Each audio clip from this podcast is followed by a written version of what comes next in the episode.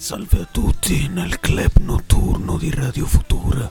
Benvenuti ad una nuova puntata di Verba Manent, il vostro programma preferito con Alec Dell'Aira che sembra Enzo Salvi, Nicolo Salamone che sembra Mengele e Giulio Panettiere che sembra un ebreo, uno di quelli che buttano i razzi sulle città innocenti, un fazzoletto di terra sovrappopolato contro uno stato super armato. Futura Radio Web.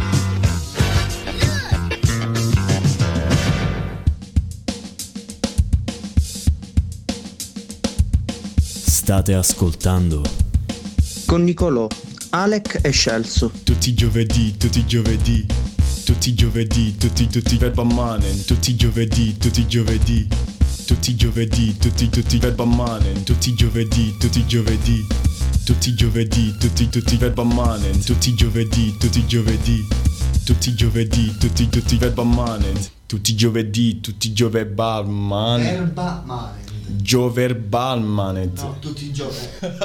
Ok. Con Nicolò, Alec e Scelso. Con Nicolò Alec e Scelso un altro giovedì, stavolta abbastanza, come dire, come lo possiamo definire? Anche, anche nostalgico e retro perché è venuto a trovare, è venuto a trovarci il nostro grande Giulio, grande ritorno, aspetta che... Buonasera a tutti ragazzi, sono veramente contento di questa proposta venuta out of the blue, come direbbero gli inglesi. È un, un ritorno quasi estemporaneo, quasi non mi sembra vero di essere tornato in questo garage. Dopo un po' di mesi, che nonostante siano effettivamente un po', l'ultima volta che ci siamo sentiti è stata ben 5 mesi fa. Vero. Eh, la che notte cosa- di Capodanno. Ma cosa hai fatto? Cosa hai fatto? è stato, è stato- sembra una lunga notte. Cosa hai fatto? Cosa hai fatto? E sono stati periodi un po', un po' strani. Sì? Da che punto sì. di vista? Da vari punti di vista. Ovviamente, Tipo? ovviamente non stiamo qui a citare eh, come dire, No. fatti di natura privata No, come lutti. assolutamente. E insomma, Voce, co- voce, che sembri... è come che, che sembro. Insolvente. Sì, c'è un po' di, un po' di imbarazzo. Avevamo preso un po' Vai, di confidenza vai, vai, vai. nel parlare in radio. Ovviamente, dopo un po' di tempo che non pratichi più quella che Alessio mi aveva presentato come l'arte e la radio, anche Allora se noi non aspetta, abbiamo mai aspetta, fatto intanto... Allora, non partiamo subito a mille, facciamo la classica domanda di rito che era per spezzare il ghiaccio, quindi come stai? Allora, Che mi racconti, almeno a breve termine, come... ti racconto che questi ultimi mesi sono passati eh, quasi come se non avessi vissuto. Non so, non so voi, però è quasi come se non avessi vissuto. Aspetta- galleggiando. Quasi aspettando finalmente di tornare a, a una vita più attiva, a una vita che onestamente chiamo vita. Eh, sono stati impegnati, impegnativi eh, gli ultimi tempi. Sto bene, eh, però po- vorrei sentirmi meglio. Mi sento bene, per carità. Sto cercando di organizzare qualcosa per il mio futuro. Ad oggi non vi porto ancora nessuna buona notizia. Speriamo che possa raccontarvi tra un po' di tempo, magari, di qualche novità. Che sia cambiato qualcosa. Che sia cambiato questo qualcosa. fronte. Dai, qualcosa questo- sicuramente cambierà. Sono sicuro che qualcosa cambierà, cambierà Allora, nelle vite di tutti noi. E, ecco, ho lavorato molto per far sì che accada, insomma, co- come credo tutti in questi ultimi Ci mesi. hai già benedetto con la tua aurea tranquilla, calma. Ci hai già tipo fatto una specie di comunione. Sì, sì, con Santone, però vabbè, ovviamente è un'eccezione positiva. Eh, Grazie, però Ale. iniziamo subito con la lista. Nicola, puoi procurare la lista che stavi leggendo prima? Attenzione. Scusate. Ci sono dei problemi tecnici qua. Gli spazi sono cambiati rispetto agli Allora, allora, Noi stasera abbiamo una lista per voi. noi abbiamo una lista. Stasera siamo qui con una lista. Siamo con una lista. Ed è la lista di tutti i gender esistenti al mondo. Che Perché se pensi di essere un giornata- omofobo, non lo sei abbastanza. Oppure lo E sei, quindi- ma non lo sai. Lo sei, ma non lo sai, esatto. E quindi ecco per voi Nicolò Salamone con la sua La li- ultima la performance, lista. cioè la lista dei gender umani. Allora, eh, girando per il web, eh, per Instagram, sono incappato in questo post. Anche perché io, insomma, la comunità più o meno conosco qual è il senso, però non conoscevo tutte queste ramificazioni che a parer mio sono, boh, nel senso non, non, non poco fa la- sfogliando due domande ce le siamo fatte. Sì, cioè alcune fatte. cose non le capisco perché sono un po' in contraddizione fra di loro, comunque sono tipo dei sottogeneri del sottogenere, però la natura umana è bella perché varia, è molto Vabbè, vai, vai, vai col listone che è anche lungo. Ci Eh sono sì, sì, nomi sì. assurdi. Allora partiamo con, vabbè, ovviamente i, quelli più classici sono gay, lesbica, bisessuale, polisessuale, pansessuale, omnisessuale, ceterosessuale, demisessuale, asessuale grigio, da differenziarsi Grigio perché? perché la sessuale grigio sostanzialmente è una sessuale che potrebbe essere sessualmente attratto a qualcuno, mentre la sessuale invece rifiuta questa cosa. Ok. Poi il poliamoroso. Però vabbè, in sostanza non. Ma mi fai leggere la lista oppure no? aspetta, Scusa. Poi la continuiamo, poi la continuiamo. Niente, mi, mi non- viene non solo posso- un pensiero. Secondo voi tutte queste ulteriori specifiche sono necessarie? A parte che vorrei buttarla là la notizia che X Factor dall'anno prossimo ha deciso di eliminare le categorie. Ok. Non ci sarà più donna, uomo, under 20, anche mh, per evitare discriminazioni dal punto di vista dell'età. Mi trovate impreparato. Sia per, per- No, ma- per duplici motivi. X, Factor è un programma che conosco di nome. Sì. eh, non, so effe- non so effettivamente come si svolga, come funzioni. Beh, E ti poi- basta sapere che ci sono categorie, Categorie, ad esempio ok. under 18, no, under 20, Ok. quindi ragazzi al di sotto dei 20 anni, poi uomini e donne, chiaramente, donne under Ah, quindi 20, divisa, è divisa per uomini e donne. uomini e capito. donne, ma Beh, anche per età. eh, E hanno deciso di. Vabbè, sì, le categorie band oppure singoli cantanti. Però, perché secondo voi, o meglio, era necessario aggiungere a un cambiamento anche da questo punto di vista? Io onestamente con le categorie con le categorie elencate da Nicolò mi non nel senso ho difficoltà appunto Non e non sono è neanche, finite, non Ho, sono diffi- neanche ho di- ho finite. diffi- ho difficoltà onestamente non conosco il significato di alcuni di quei termini. No, ma mm, allora. Allora. Vai, vai, continua, vai. vai, vai, continua, continua. non è spiegami. No, no, assolutamente. Assolutamente. Poi abbiamo l'intersessuale. Ah, ok. Poi la differenza. Sì. No, no, è una, è una- è una cosa, è una cosa parti- Poi abbiamo due categorie di, di transessualità. Questa cosa, beh, normalissima perché da uomo a donna o da donna a uomo. Poi abbiamo la gender, quindi si rifiuta. Senza genere. Esatto. Alfa Sì, alfa esatto, privativo. l'alfa privativa. Poi il gender fluid, che sostanzialmente sarebbe una categoria ombrello. ok? un po', le coglie un po' tutte. Sì, quando tu non, non sai. No, eh, sì, eh. Come, come Quando poi- non sai in quale genere. non-binary. quando non vuoi definirti. Beh, sì che sei fluido. Sì, esatto. Certo. Oggi fa molto, fa molto. Sì, sì. Poi, sì, se, senza dubbio. se senza tu invece vuoi scegliere qualcosina, puoi scegliere tipo il B-gender, quindi ne scegli due. Bisessuale. No, B-gender. Ma trovane una Scusa, abbastanza Bigender. st- strana da. da- Trigender. Trigender, vabbè. Pangender. Gender queer.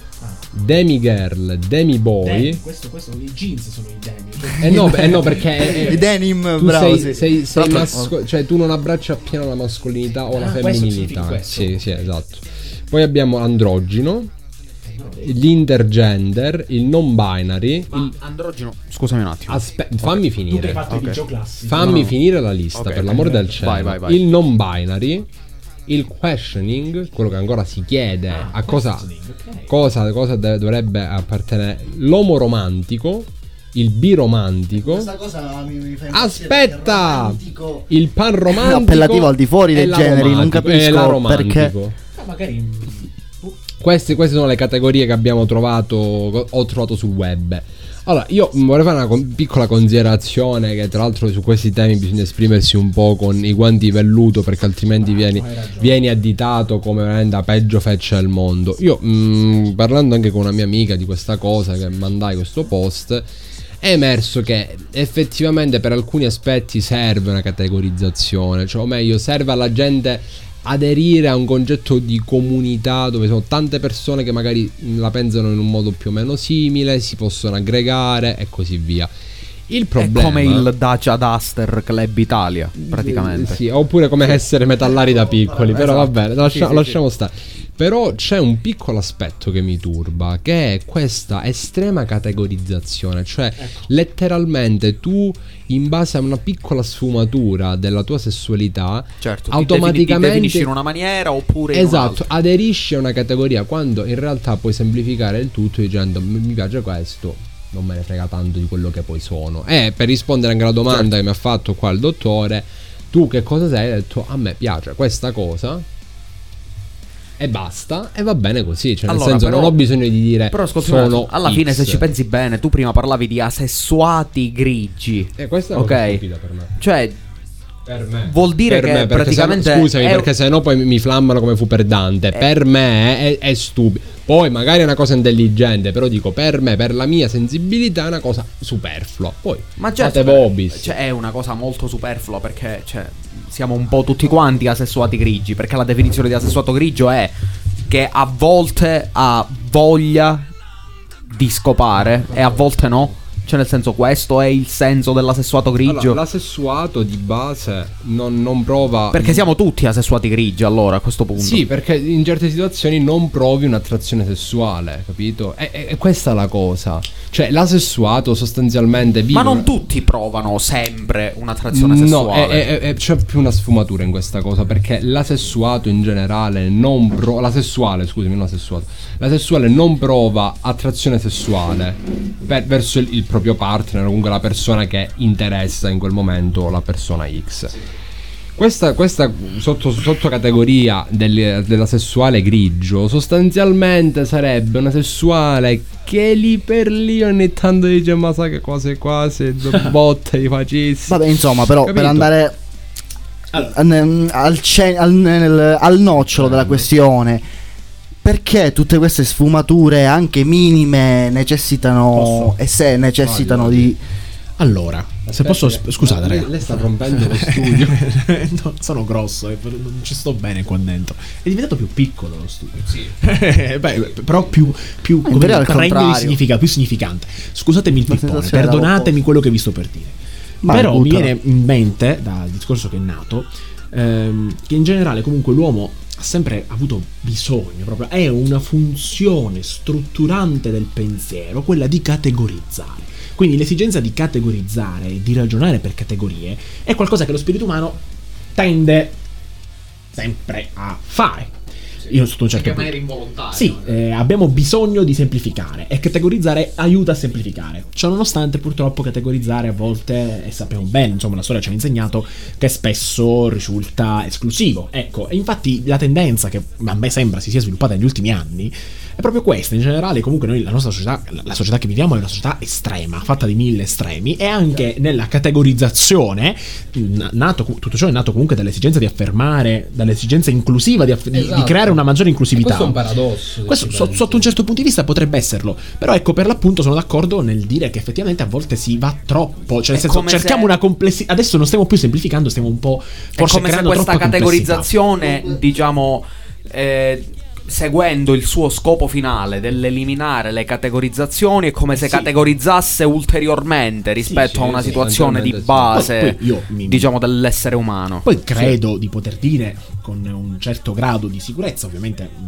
posso anche sbagliarmi, però che non tutti, insomma, magari chi ha creato queste categorie è uno dei pochi che le utilizza, ecco, credo che siano, non, Certo, non siano troppe le persone sicuramente. che si Ah, ritrovano infatti- necessariamente in questa categoria. Ho perché le categorie, le categorie, soprattutto queste micro sottocategorie, sono create da, Sì, infatti. dai singoli individui stessi che comunque fanno una mini community e decidono di E poi sotto questo punto di darsi vista quell'appellativo. Bravo Alessio Segui il sotto- microfono, segui il microfono. Sì, se- Cioè, segui non è un, un ente ufficiale Assolutamente che... no, assolutamente no, non c'è un bravo, non c'è un ente e mi hai dato uno spunto interessante, io credo, l'avevo pensato prima, credo che in- parlare di queste categorie serva dipende dal contesto, insomma, ecco, è utile dipende dal contesto, ci sono contesti in cui può essere utile eh, non so, magari in psicologia, eh, magari in certi contesti sociali in cui ti ritrovi può essere utile, dipende anche può salvare Però, scusa, tornando, tornando al discorso, colle- che esistono.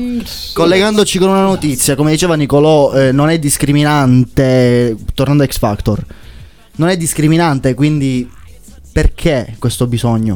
Allora, no. Tu dici in quel caso Per- eliminare quella per la categoria, la categoria non per la- diventa... Per la, categoria tipo uomo-donna posso capire, ok? Perché è un discorso di inclusività e tutto quello che vuoi, quindi dire la categoria non- uomini o donne. Non ok. lo percepisco, non lo Tu- tu no- concepisco. Tu, non lo puoi concepire, però dico, io posso Sarò- capire, posso capire le persone per esempio dicono io sono non binary, ok? Tipo Demi Lovato. È una cosa che io posso non concepire, però capisco che se mh, insomma l'internet, comunque questi processi psicologici di una persona portano poi a avere effetti sulla società, giustamente un programma televisivo come può essere per esempio X Factor si adegua. Ma è un pochettino come per il mese del Pride, tutte le applicazioni su internet, tutte con l'arcobaleno, tutte. Sì, l'ho tutte, notato. Tutte quante. Eh, beh, quello ci può stare. E dico, ci può stare perché è anche un segno di vigilanza alla comunità per tutti i fenomeni di discriminazione. C'è stato l'altro giorno, insomma. Ormai è come se fosse caso. diventata una mossa di marketing. Sì, cioè, e lo è. Cioè, ci è letteralmente lo una è. mossa Ed- di ed è marketing. giusto- venga sì. anche che sia così. Esatto, è giusto perché è un pochettino come il caso quando fu di Fedez. È ovvio che sia una manovra di marketing, però ben vengano le manovre di, var- di marketing. una causa. Esatto, se posso comunque sensibilizzare Cercando nei confronti di qualcosa. Quindi ti sto dicendo, per, per il discorso di X Factor, eh, magari se partecipa un cantante che è, eh, non so, un queer, no? O è una- una- un'altra di queste robe che abbiamo letto e giustamente si vede la categoria uomo-donna e fa, io dove partecipo? Lì lo posso capire. Il Eh, problema che io vedo in questa Ma io cosa è- l'estremizzazione, come, diceva, come diceva Giulio poco fa, del- della questione. Perché un conto è che tu voglia includere le persone, io sono d'accordissimo su questo. Un conto è che tu cominci a segmentare così tanto lo spettro della sessualità umana da creare in seno a questa forma di inclusione della frammentazione e dell'esclusione sostanzialmente. Infatti io non so se sbaglio, però Venga, credo che tutte No, io sono classi- profondamente convinto che sia così. Cioè, nel senso, più categorie si creano, più categorie Peggio è. vengono percepite. Ma Certo, scusa, guarda, allora, è, fa- sì, farò, un, parago- farò un Sì, sì, sì. paragone. Allora, se, se avete un quoziente intellettivo sotto i 20, non ascoltateci perché queste cose non le capireste. Faccio un pa- esatto, eh, fatelo mai al fatto il volo. test del qui?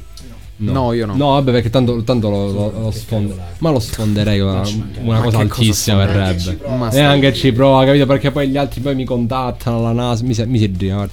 Ehm, Mi stai indossando un paio di occhiali specchiati. il discorso, sì. Il discorso è per esempio sulla musica, no?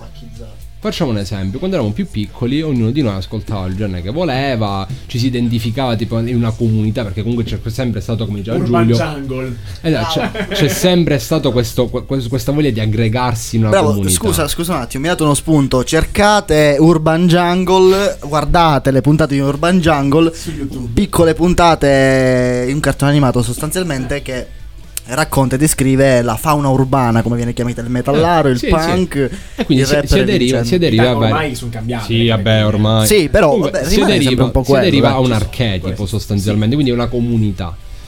Però Viva, all'interno viva, della comunità, viva gli cioè archetipi. tu, tu partivi, magari arrivavi in, in questo gruppetto di amici tuoi, siamo tutti metallari, no? Poi il dramma, perché uno di loro ti diceva io ascolto prog. Ah. E lì, e lì era il dramma perché poi io ascolto nu. Io ascolto black, io ascolto. E finiva perché a frammentarsi un gruppo di persone che partivano dallo stesso presupposto. E poi c'era chi ascoltava Skrillex.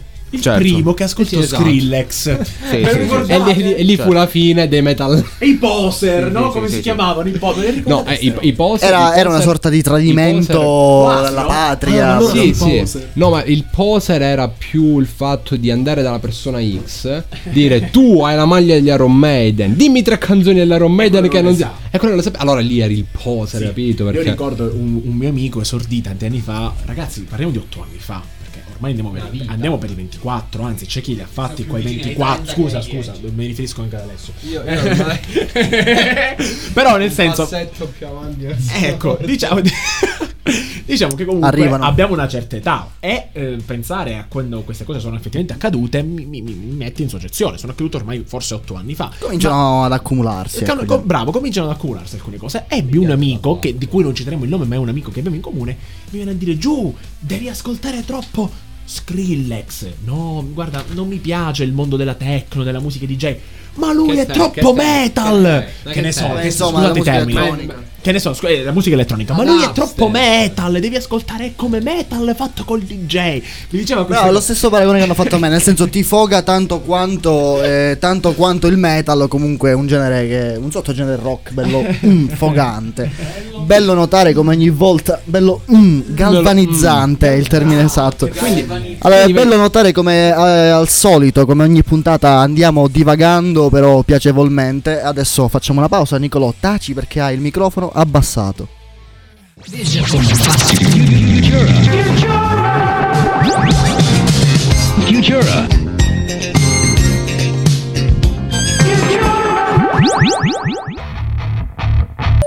Sono Gianluca e anch'io ascolto Radio Futura. Next door, future.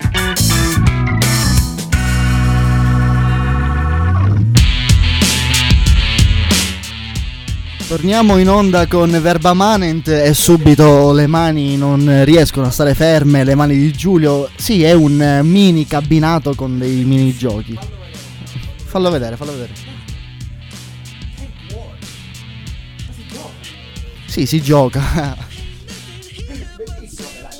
Smettiamolo con questa parentesi asessuata. Questo. Asessuato, gender, quando compri un arcade mini e ci giochi a casa. Quello è la definizione di asessuato. ok, comunque, mh, scusate per questa piccola parentesi. Noi qua abbiamo no- notizie scioccanti, soltanto cose scioccanti. Io, il nostro corrispondente dall'India, tale Marcello dell'Aira, ci fa sapere che. mh, che. Allora, voi dovete capire una cosa. Alec. Allora, eh, queste notizie non le sentirete nella grande distribuzione, nella TV in chiaro. Queste sono notizie che sentirete soltanto in questo breve momento di verba manent. E questa notizia arriva direttamente dal nostro corrispondente indiano Marcello Dell'Aira.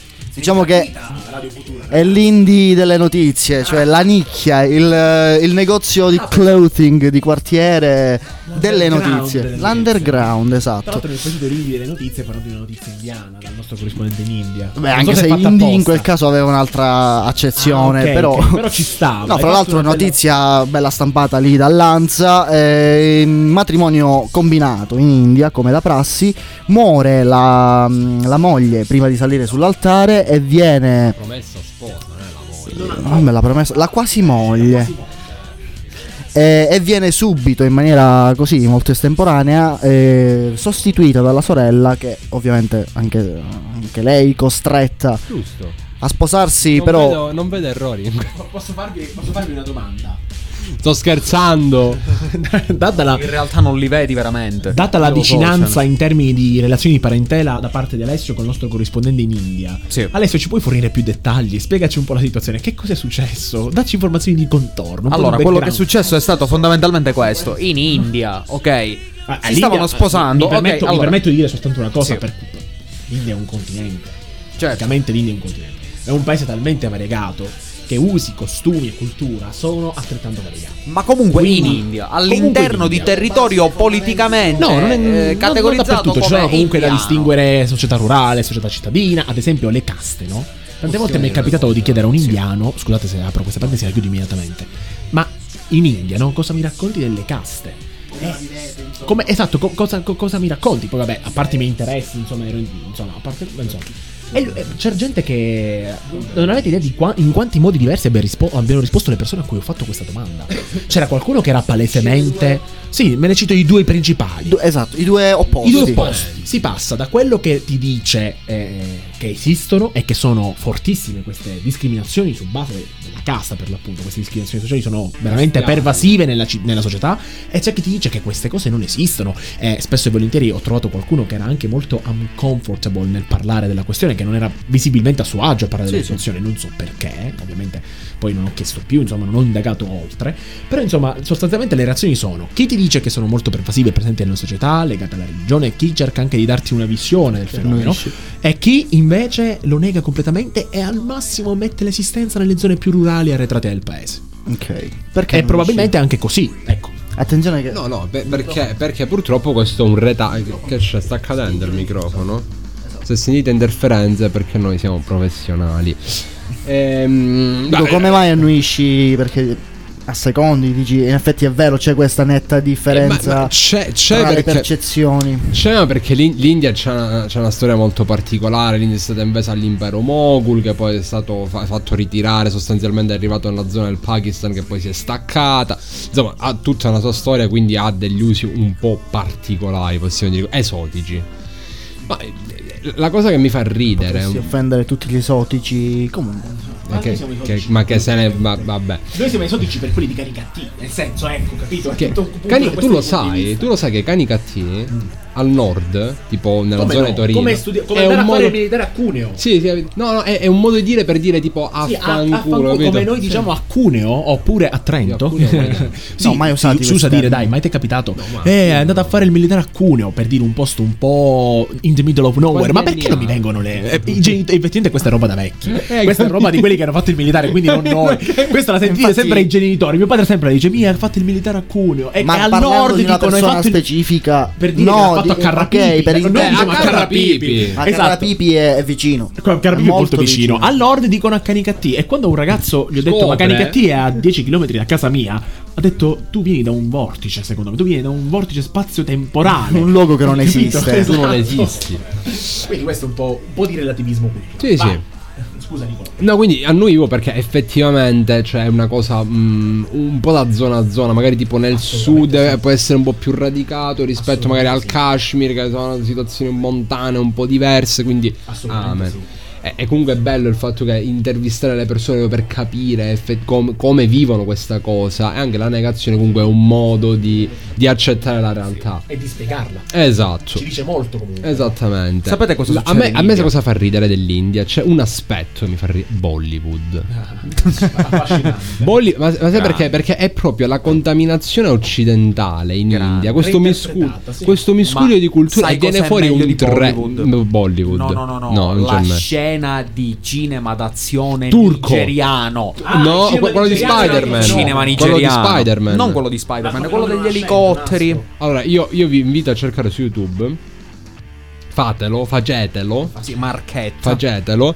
E il video mh, di un eh, di- un film turco della morte di un personaggio in un film turco. Ora non ricordo il film. Sembra se i personaggi cerca d'autore. Scrivi titolo. Dead Cioè, cer- cerca- Turkish cercate tipo morte eh, Turkish Man Dead. Turkish fa, Man, fa troppo sì. ridere perché Sì, c'è sì. questo tizio che muore ma tipo per mm, tre minuti pieni cioè lui gli sparano e lui comincia a fare ma fa delle cose bellissime Beh, fra l'altro quelli sono film di serie Z di un paese che già di per sé non produce grande cinema. Vabbè, vabbè. Oddio, a Gianni Aman, scusami, dicono che gli assomigli. Scusami. Canni Yaman. diciamo- Gianni Aman. diciamo Ma quello è il turco. diciamo Il esatto. turco. No, dell'India, No, di Bollywood. Ah, parlando. ero rimasto al cinema nigeriano. C'è da dire C'è da dire che la Turchia comunque sforna, cioè la, la- la Turchia ha una, una cultura secolare del circo, tant'è vero che per avere un presidente come Erdogan, voglio dire, Vedi che bello essere in Italia e non in Turchia, perché altrimenti ci sarebbero già venuti a prendere in questo Esatto. momento, ragazzi. Avrebbero non bussato, sfondato la porta. Tra l'altro, posso fare una piccola Alessandro, parentesi in cucina con Giulio. Fai questo. Fai, fai ke- parliamo di kebab? No, no, no.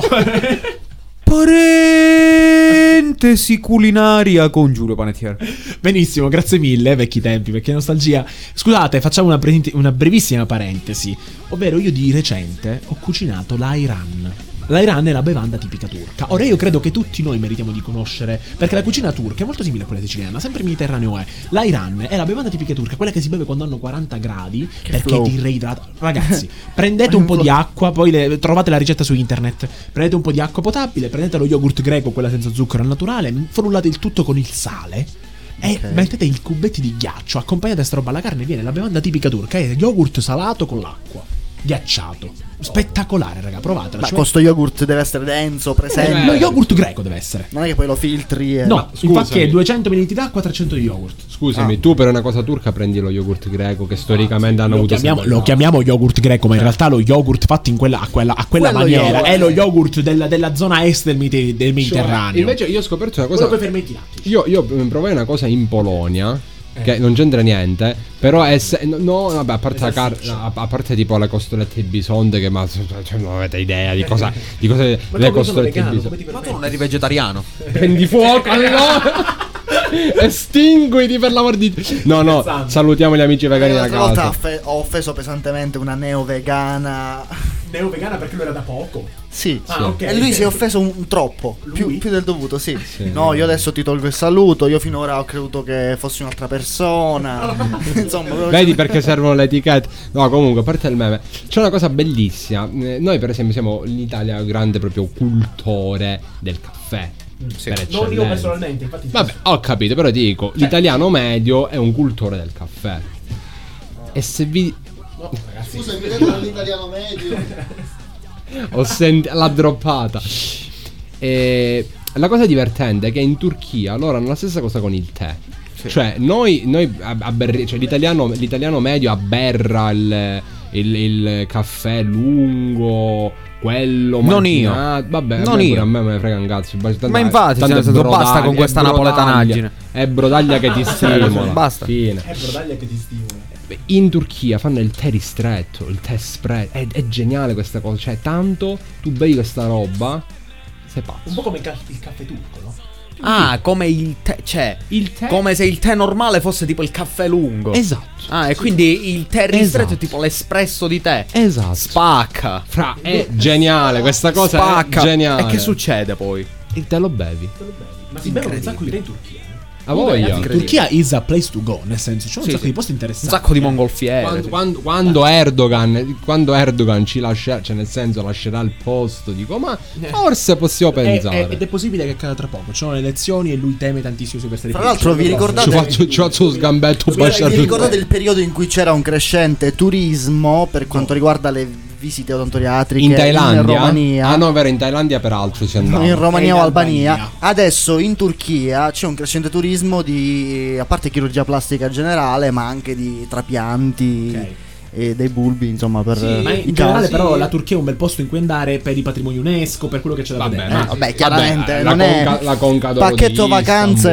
Oppure eh, Chiaro. Efesus, Efeso, la ma chiaro, Efeso, non è- Izmir. Sapete che Izmir, Sì, una sì, volta incontrato un turco mi ha detto ciao, Per sono di Izmir. Naso, "Mi, certo. Bella città, ho fatto finta di conoscere Izmir. Solo dopo ho capito che si riferisse a Smirne. Ma chiamala Smirne, no perché è la versione greca, scusa. Eh no, certo, è normale perché i tu- vedi perché vedi, ti dico lo yogurt greco non No, lo no, puoi no, no. citare. Ma così turchi e per farlo capire, eh, lo yogurt con i fermenti lattici, lo yogurt al naturale, come si chiama. ecco. Comunque sì, spacca la Come Turchia, mamma lo ha spacca. fatto. Spacca. Io una volta ho conosciuto una ragazza turca, si chiamava eh, Chansu con la C tipo Quella con la- Tipo, con tipo, il- Giavano- esatto. tipo Giavanoglu. Esatto, più o meno, Ok. sì, sì, sì, sì, esattamente. E non lo so, devo dire che la Turchia alla fine ci sta. Vogliono entrare nell'Unione Europea. Ma, ma sì, ma la gente, i giovani vogliono entrare nell'Unione Europea perché, eh, capito, molti no, sì, infatti, ma comunque la Turchia è un tema geopolitico interessante, no? Certo, Equilibri, capire perché l'Europa se la deve tenere buona, però effettivamente noi diamo una mazzetta alla Turchia per tenere i migranti fermi alla- al confine con la Grecia. Ma aiziamoli contro i russi, tanto da- dal 700 che si... Aiziamoli contro i russi. Ragazzi, a proposito, a proposito, io sono curioso di sapere la vostra opinione su un fatto molto grave, che sicuramente magari l'avete discusso in una puntata la settimana scorsa, ovvero il Non so. dirottamento dell'aereo che è partito da Atene, era diretto a Vilnius in Lituania. eh, per, per- da parte Per della Bielorussia giornalisti. per arrestare il giornalista Ah, il giornalista che tra la l'altro è del 95 sei la fidanzata eh, tra l'altro il ragazzo è del 95 ne avete discusso questo è un No, tra l'altro importante. settimana scorsa non siamo andati in onda, Ok. però io ho letto incuriosito perché allora devi sapere che nell'ultimo periodo, grazie al programma Indagini ad alta quota, Mhm. non so se conosci, eh, analizzano e parlano di disastri aerei Ah. nella storia. Io di conseguenza mi sono interessato a certi canali YouTube che parlano di aviazione in generale, quindi per diverse sere Ma poi è perché... capitata gius- questa notizia. scusami, mi scusami, ha- perché giustamente da, da scrittrice di romanzi gialli, quale sei? Sì, vabbè, mi Devi- paragonano a Jessica Fletcher dal Fatti vedere dalla capello. telecamera, fai vedere al nostro pubblico che cosa intendiamo. quello, quello lo sono io. troppo complesso, troppo complesso. Devi venire da questo lato. troppo complesso. E quindi mi è capitata questa notizia e mi ha, e mi ha ulteriormente incuriosito. Eh, fra l'altro, l'Europa ha ridotto lo spazio aereo. Per Questa è una i vo- conseguenza. eh, è chiaro, sì, una Comunque, conseguenza. per, per chi, per chi magari non si fosse sintonizzato, io credo che sia una delle cose più pesanti che siano accadute negli ultimi anni. Io credo che sia un, un- o meglio, Nicolò, credo che sia un precedente pericoloso però. Quello sì. Ecco, Quello ecco, rettifico. Però credo se che sia un è precedente morto. E che c'entra, Alessandro? c'entra? Potrebbe Cioè, morire c'entra che voglio dire. Eh no, che Cioè, nel c'entra? senso, è come stai dire, è scherzando? malvagia l'idea del dirottamento. Ma stai Cioè, scherzando? capito? Non è che tutti, i dittatori del mo- tutti i dittatori del mondo, Cioè, dopo quello che ha fatto Lukashenko, stanno prendendo Nel senso, nota. sì, va bene, stai Cioè- manipolando un vascello Alessandro, europeo. Alessandro, Alessandro, aspetta, scusa, Però quello che è successo, vero, ascolta, cioè- ti, faccio, ti faccio un parallelismo. Non è mio. Ammetto che questo ragionamento non sia tutto di mio pugno, però lo sposo. Eh, non è tutta farina del mio sacco, sì. Però sposo questo, questo- questo ragionamento. la seconda guerra mondiale, in generale i conflitti, eh, ci fanno credere che nascano per. eh, scoppino per motivi ideologici, quando spesso e volentieri. Bravo, grazie Nicolò. Quando spesso e volentieri in realtà c'è la volontà. C'è, c'è- bravo, c'è la- una volontà specifica da parte di qualcuno, di, una- di una- di un settore della popolazione molto piccolo, di voler ottenere dei risultati che spesso sono concreti. E per aizzare un popolo contro la guerra, quale, insomma, quale mezzo migliore dell'ideologia? Ecco, ehm, quindi eh, i grandi conflitti del Novecento, la prima e la seconda guerra mondiale, non sono scoppiati a nulla. Ecco, spesso ci, se, se prendi una persona a caso, magari, sa dirti di, di cultura media, sa spiegarti, sa spiega- bravo, sa spiegarti quali sono state un po' eh, gli atti preparatori, insomma, le ragioni che hanno portato poi allo scoppio della seconda guerra mon- mondiale, che certamente non è scoppiata per via dell'uccisione del duca di... quella- quella è la prima. Quella è la prima, Quella è la certo, prima. per fare un esempio, insomma, calzante, del duca di, di Versailles. Scusatemi ragazzi, io non sono una di quelle persone che perché... L'arciduca Ferdinando. L'arciduca Ferdinando a Sarajevo, perfetto. L'uccisione certamente non è scoppiata lì la, guerra- la- la prima guerra mondiale, come la seconda non è scoppiata perché Hitler Sono- da un giorno all'altro ha invaso la Polonia, capito? C'erano un, il crescente nazionalismo, il clima di quegli anni, ecco. Adesso questa, que- que- la riflessione che, ho- che sto- a cui mi sto ispirando effettivamente fa venire la pelle d'oca perché ci fa riflettere sulla riflessione di uno storico statunitense contemporaneo Ehm, lui, lui- lui è bravo, lui è bravo, un, è un personaggio, eh, però non ricordo il nome. Comunque sta di fatto che, nel senso, a volte non ci rendiamo conto di come la nostra contemporaneità ci, ci porti degli eventi pesanti. Eh, la crescente anarchia internazionale, le tensioni a cui la, la Cina che si sta... I nazionalismi, bravo Nicolo, grazie. Tutto questo contesto, cioè nel senso, è per- dobbiamo Tutto questo prendere contesto coscienza. ti fa pensare che comunque non è una cosa così lontana, Bravo, anzi sì. i pretesti ci sono, Sì, non dico tutti, Che- però sì, che i pretesti per lo scoppio della sen- violenza internazionale a, a livello tota- totalitario, ecco, mondiale, ci sono. E questa Sì, cosa sono in ovviamente è- aumento. oh, bravo, Certe sono aumento. tensioni Qualcosa sono- sta ribollendo. E se non si prende coscienza di questo.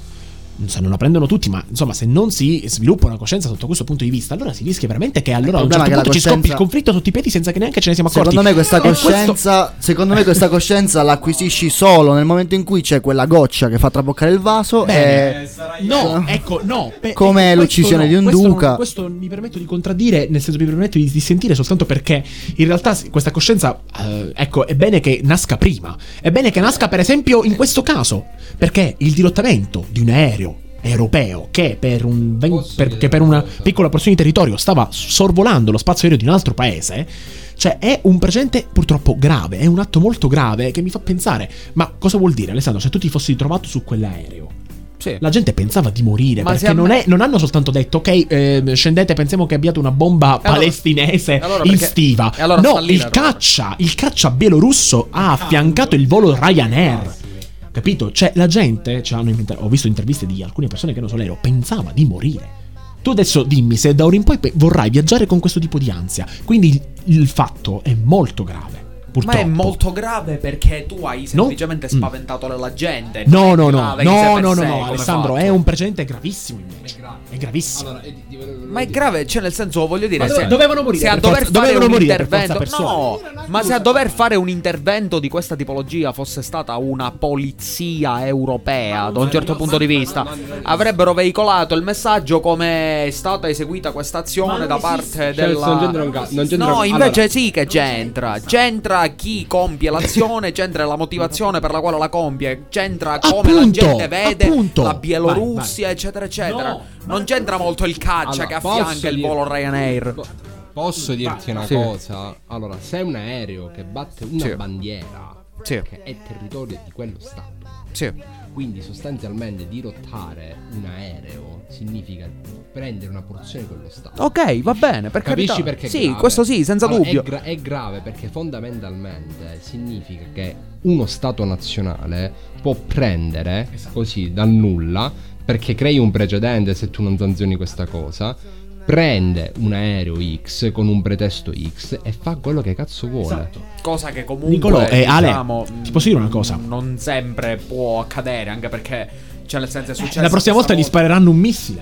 No, ma Allora- il fatto non è sparare un missile, il fatto è comunque rendersi conto che questo fatto ha avuto questa portata ed è stato visto in questa determinata maniera. Perché, eh, come dire, alla fine la Bielorussia, come dire, il blocco da quella parte No, del mondo, capito? L'Europa che deve andare contro le ideologie non è così, anche Alessandro. sovietiche, Non sono neosovietiche, capito? Cioè nel senso si utilizza, si utilizza, sì, lei, fatemi parlare un attimo. Si utilizza il pretesto, eh, come dire, del dirottamento del volo che senza dubbio è sbagliata come cosa, però voglio dire, se fosse stata invertita, diciamo, la posizione eh, del, diciamo, delle fazioni. Questa cosa non sarebbe passata come un oddio, un'aggressione al popolo europeo. Sarebbe, Ma- pas- sarebbe passata semplicemente come un intervento, No. anzi a favore delle Ma persone. A- Alessandro, ti spiego, ti spiego, posso il spiegarti, fatto- posso provare a spiegare la differenza? Le fazioni. No, no, sono non le è per niente. Non- allora, allora, allora, prima, prima che Giu- prima che Giulio ti dia la sua visione, io volevo aggiungere un piccolo dettaglio. Il discorso è che in Europa c'è una burocrazia, quindi per fare quello che è successo. Ma infatti io non deve- sto- non sto dicendo che questo va bene tutto. Aspetta, deve essere motivato in un certo modo. Ha bisogno di un iter, deve essere approvata da determinati Sì, organi. ma a questo e poi- punto, se andiamo indietro così, No. non ci dovrebbe essere un No. dissidente No, politico. sta- per Nel senso, è normale che finire. ci siano dissidenti politici. Fammi finire, non indietro, c'entra, capito un, che non c'entra un cazzo niente quello che stai dicendo. Io No, ti sto, no, non c'entra niente. e ti sto- te lo sto spiegando. Non c'entra niente perché un conto è l'Europa che incarna dei valori, porta avanti delle battaglie, si impegna per delle cose, non sempre, non sempre del tutto condivisibili, va bene, però ti garantisce, ti garantisce la possibilità di avere una certa libertà. Un paese come la Bielorussia, un paese come la Russia, paesi che... Esatto, paesi dove comunque determinati diritti non vengono garantiti, o meglio, non c'è la stessa chiarezza, Sì. de- tra virgolette, del diritto. Nell'esplicazione Poi di Esatto. che non vengono garantiti, perché è la verità. Eh, che non vengono garantiti. Magari in Costituzione ci sono anche. No, non ci sono. Eh, la, la cosa, la cosa che succede qual è? Che crei un precedente e questa è la cosa grave. Per carità. Allora, posso dire una cosa? Alessandro, ti, questo ti provo a spiegare, provo a spiegarti perché la gravità del, del fatto. Allora, le motivazioni Sì, sono importanti. sopra, moglie, no, no, Alessandro, Alessandro, allora, eh, l'Unione Europea, chiunque altro, qualunque altro paese al mondo, ha la facoltà di avvertire se ha ragione veduta di pensare che in quell'aereo ci sia nascosta una bomba di far atterrare l'aereo per questioni di sicurezza. È, capitato, c'è gente che conosco a cui è successa questa cosa. Accade molto più spesso di quello che si pensi. Accade in voli di linea e questa notizia non fa scalpore. Perché una cosa è l'Italia che richiama il volo all'Italia, oppure un altro paese che ti dice il paese magari in cui sta arrivando quell'aereo. Ma questo è un paese terzo. Ma soprattutto tu dicevi le motivazioni. Le motivazioni sta là tutto il punto della situazione. Perché?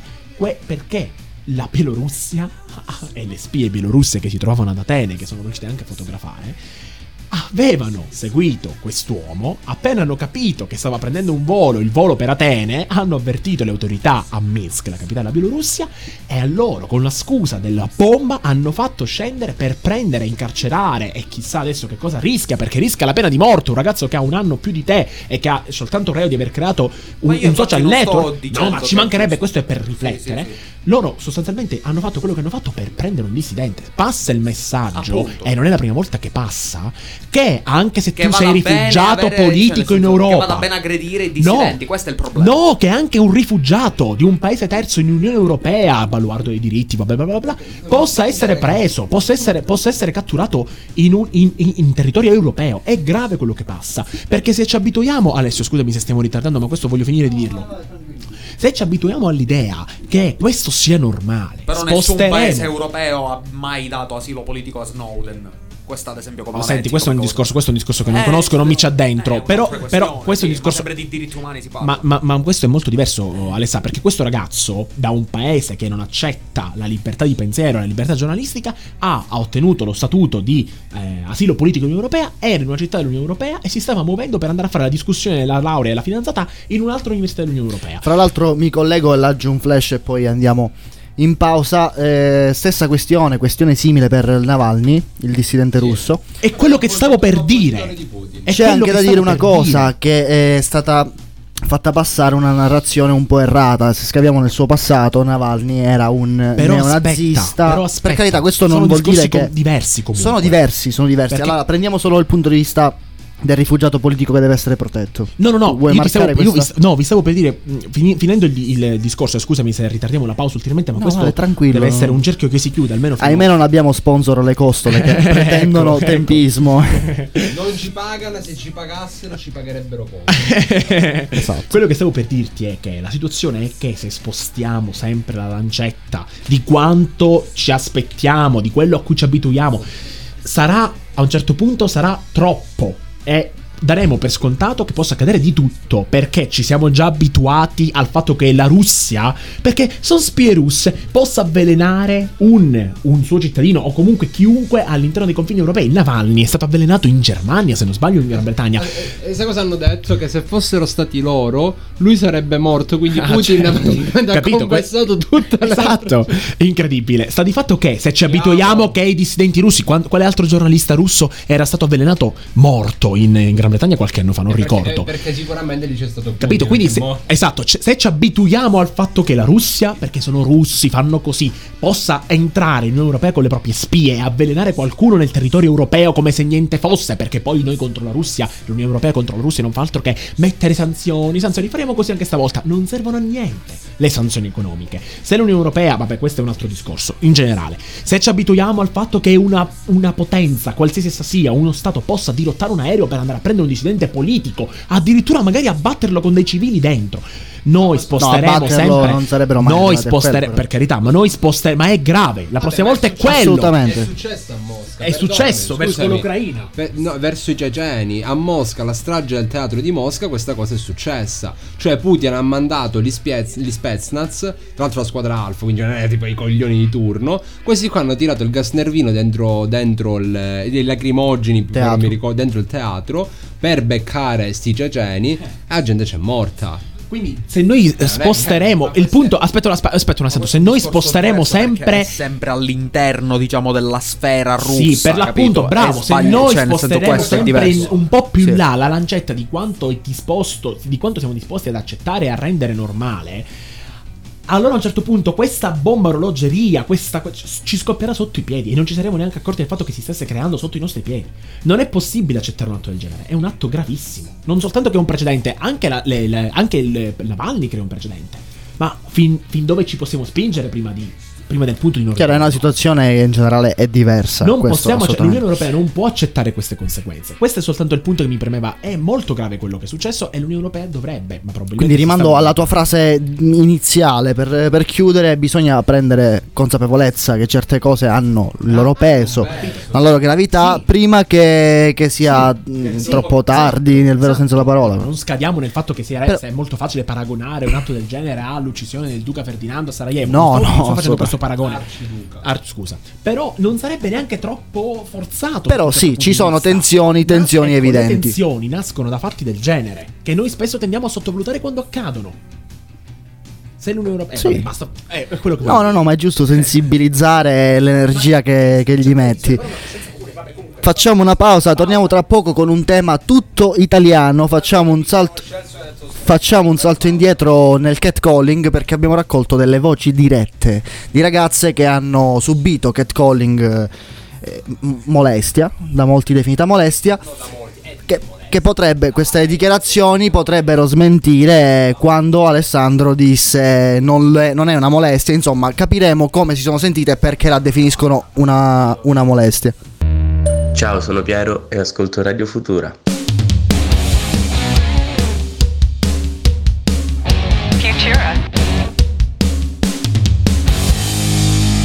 Radio Futura. Marta e Federica A me proprio Federica. Proprio hanno vissuto eh, degli episodi di catcalling. Mi racconti l'episodio più strano di catcalling che hai mai vissuto, che ti è mai successo? Io? Sì. E mm, allora, io ero alle superiori, quindi intanto minorenne.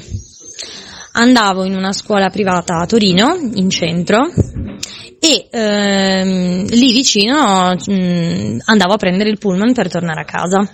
Spesso e volentieri capitava che io mm, fossi vestita in maniera totalmente consona alla situazione, mai con minigonne, ciò nonostante capitava uomini al cantiere piuttosto che anche eh, ragazzi eh, e uomini di una certa età sul pullman che cercassero di, di richiamare la mia attenzione in maniera veramente becera Dal pullman. sì, dal pullman anche quando salivo, con fischi, con eh, ehi ciao come stai, ma eh, questo soprattutto anche la notte quando si torna a casa e purtroppo è una cosa che voi uomini non capirete mai, come ci si sente, perché non ci si sente al sicuro, perché ci si sente, mh, ci si sente in colpa per vestirsi in un certo, nell'essersi vestite in un certo modo, eh, quando in realtà uno non sta facendo niente di male. E eh, per giunta io essendo minorenne questa cosa mi sentivo molto sporca su, su me stessa e infatti da lì avevo iniziato quasi sempre a mettere dei pantaloni. Ciò nonostante mettessi dei pantaloni anche piuttosto larghi, comunque ricevevo una serie di, di- di- di complimenti non richiesti, consigli non richiesti, eh, domande non richieste, mh, languide, mh, molto subdole, mh, che ti davano un senso di inadeguatezza e di, e di schifo su te stessa. Grazie di questa testimonianza violenta, molto molto violenta. Federica.